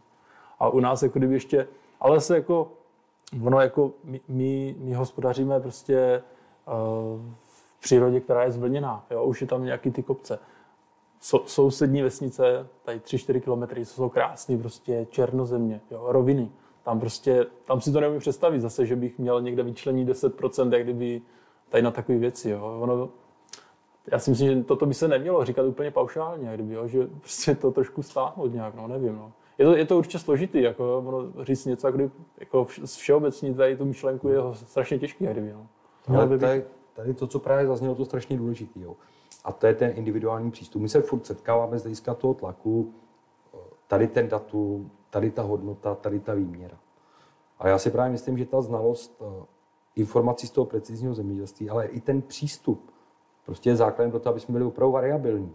Jo, to znamená individuální, konkrétní do těch podmínek. A v tom já vidím ohromný ten přínos eh, toho vstupu vůbec mít ty informace, protože na druhou stranu zemědělci se dlouhou dobu historicky stále řídí citem znalostí toho hmm. na tom poli, to, co si říkal. A tím bychom asi mohli skončit, kdo na pole hmm. chodí, tomu se rodí, ale uh, ne, to je o tom, že ty oči dneska má ta technika.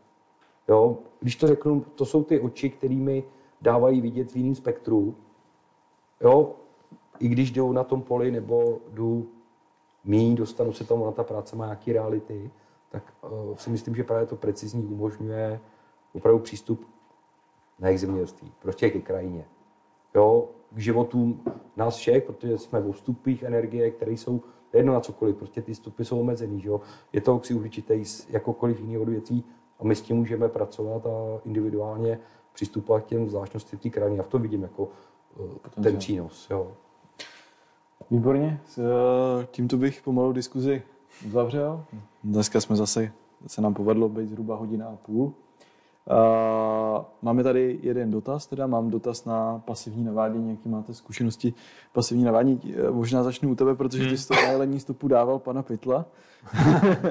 dával. pan Pytel, no. Ale eh, možná... možná uh, my, jsme, my jsme vlastně to na ty sedmičce rozjeli hned, vlastně s pasivním naváděním, protože máme uh, Pronto ASko, Uh, je to dlouhá secí mašina, prostě jo. driftuje to i na, na rovném poli, to prostě má snahu klidně o 20, 25 cm utíkat do boku, takže jsme to řešili pasivní navádění, nebo takhle. Řešili jsme to pasivní navádění, aby když zase kolejové řádky, abych se do nich mohl vrátit, že jo, jo? protože jinak je zase bokem.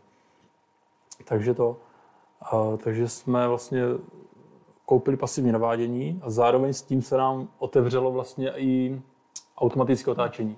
Což je kdyby, to jsem ani nad tím nepřemýšlel, ale to byl pro nás daleko ještě větší efekt než to pasivní navádění hmm. možná, protože nám to na základě jenom těch eh, hranic, který, které nejsou úplně přesné, jo? řekl bych třeba máme odchylku klidně dva metry, jako, jo?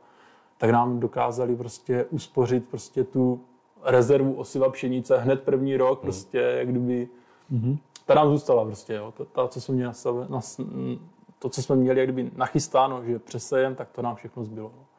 A uh, takže tam, tam byla úspora nejen v tom pohodlí, ale i v tom tom. A to je samozřejmě jakoby taky důležitý říct si uvědomit, že dneska pokud uh, se jako levý řádky, tak někdo na, na sečce z pravidla nastavuje, nastavuje uh, místo 6 metrů 5,80 No ale tím se právě tvoří chyba pro, to, pro ten postřik. Že prostě jo, jo, jo. za několik jíst ten postřikovač je mimo a to je taky potřeba si uvědomit, pokud si u kolejové řádky je potřeba jet na přesno. Ještě, ještě třeba jako, co, co je kdyby, jako když to seju ty pole, tak, jako, tak nad tím tak jako přemýšlím, že prostě jako kdyby člověk si říká, dobrý, teďka zase koleják, uh, ušetřím nějaký osivo, ale ono v podstatě to osivo se nevrací zpátky do zásobníku, nebo aspoň ne na naší mašině. Že? Takže já ho v podstatě rozprostruju akorát do jiných botek. Mm. A, a potom, jak kdyby třeba v kopcu prostě já ten koleják radši vypnu, protože tam to působí zase protierozně. Jo. A, a potom já, když třeba s tím postřikovačem mám jet třeba tady 18-19 km, jo, tak, a mám ten koleják zase že tam je holá zem, tak já potom tady v takových suchých prostě eh, obdobích, já tam vznesu takový oblak prachu za mnou, že potom jako už jako i částečně snižuju prostě účinnost ty chemie. Mm-hmm. Jo. Tak z toho důvodu já kolikrát i ty kolejáky radši neseju, mm-hmm. abych měl prostě pod kolama postřikovače něco zeleného prostě a já, já to jako ujedu ty rostliny, že jo, ale prostě nevytvářím tolik prachu a nesnižuju si účinnost ty chemie při těch rychlostech, jak kdyby, jo. Ono, mm. když jedu pomale, tak není to zase mm. tak markantní. Já vím, že třeba když jsem stříkal prostě uh, uh, totální herbicid a prostě měl jsem 100 litrů, jo, a prostě jsem, jsem oblak prachu, tak prostě okolo ty, těch, toho kolejáku, okolo traktoru, prostě tam to výrazně pomalejc prostě usychalo. Mm-hmm. Jo, že evidentně to nějakou mm. kdyby, funkci mm-hmm. na to má. Mm. To je zajímavý poznatek, si myslím. Mm. Uh, Pepo, vy máte taky pasivní navádění, jaký máte vy s tím zkušenosti? No, taky ve skrze pozitivní. Ta souprava je ještě o trošku delší než ta vaše. Máme to na 9-metrovém sprinterovi, kde vlastně je zásobník a potom až ta secí sekce. Takže se dá říct, že ten kabel je na maximum, co může být. Ale vyšlo nám to, myslím si, že to funguje dobře. Když jsme optimalizovali ten pohyb po pozemku, tak jsme se snažili držet se nějak vrstevnic. Čímž pádem nám ty stroje začaly driftovat. Hmm. Myslím si, že většina lidí, co má pasivní navádění, si o toho slibuje, že bude moci jet rychleji. To my jsme nechtěli, my jsme se chtěli držet té naší rychlosti, ale pouze to mít přesně zase to, když už máme SF3. A to si myslím, že se splnilo i na těch svazích. Takže tímto jsme naše dotazy vyčerpali.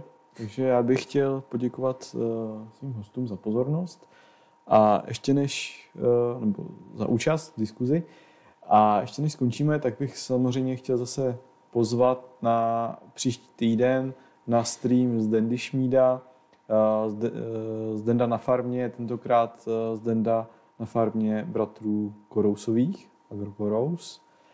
A za 14 dní nás čeká už poslední díl pořadu Jelení stopou, kdy hosty bude Marcel Herout, specialista na striptil, ty určitě Marcela znáš. Ano.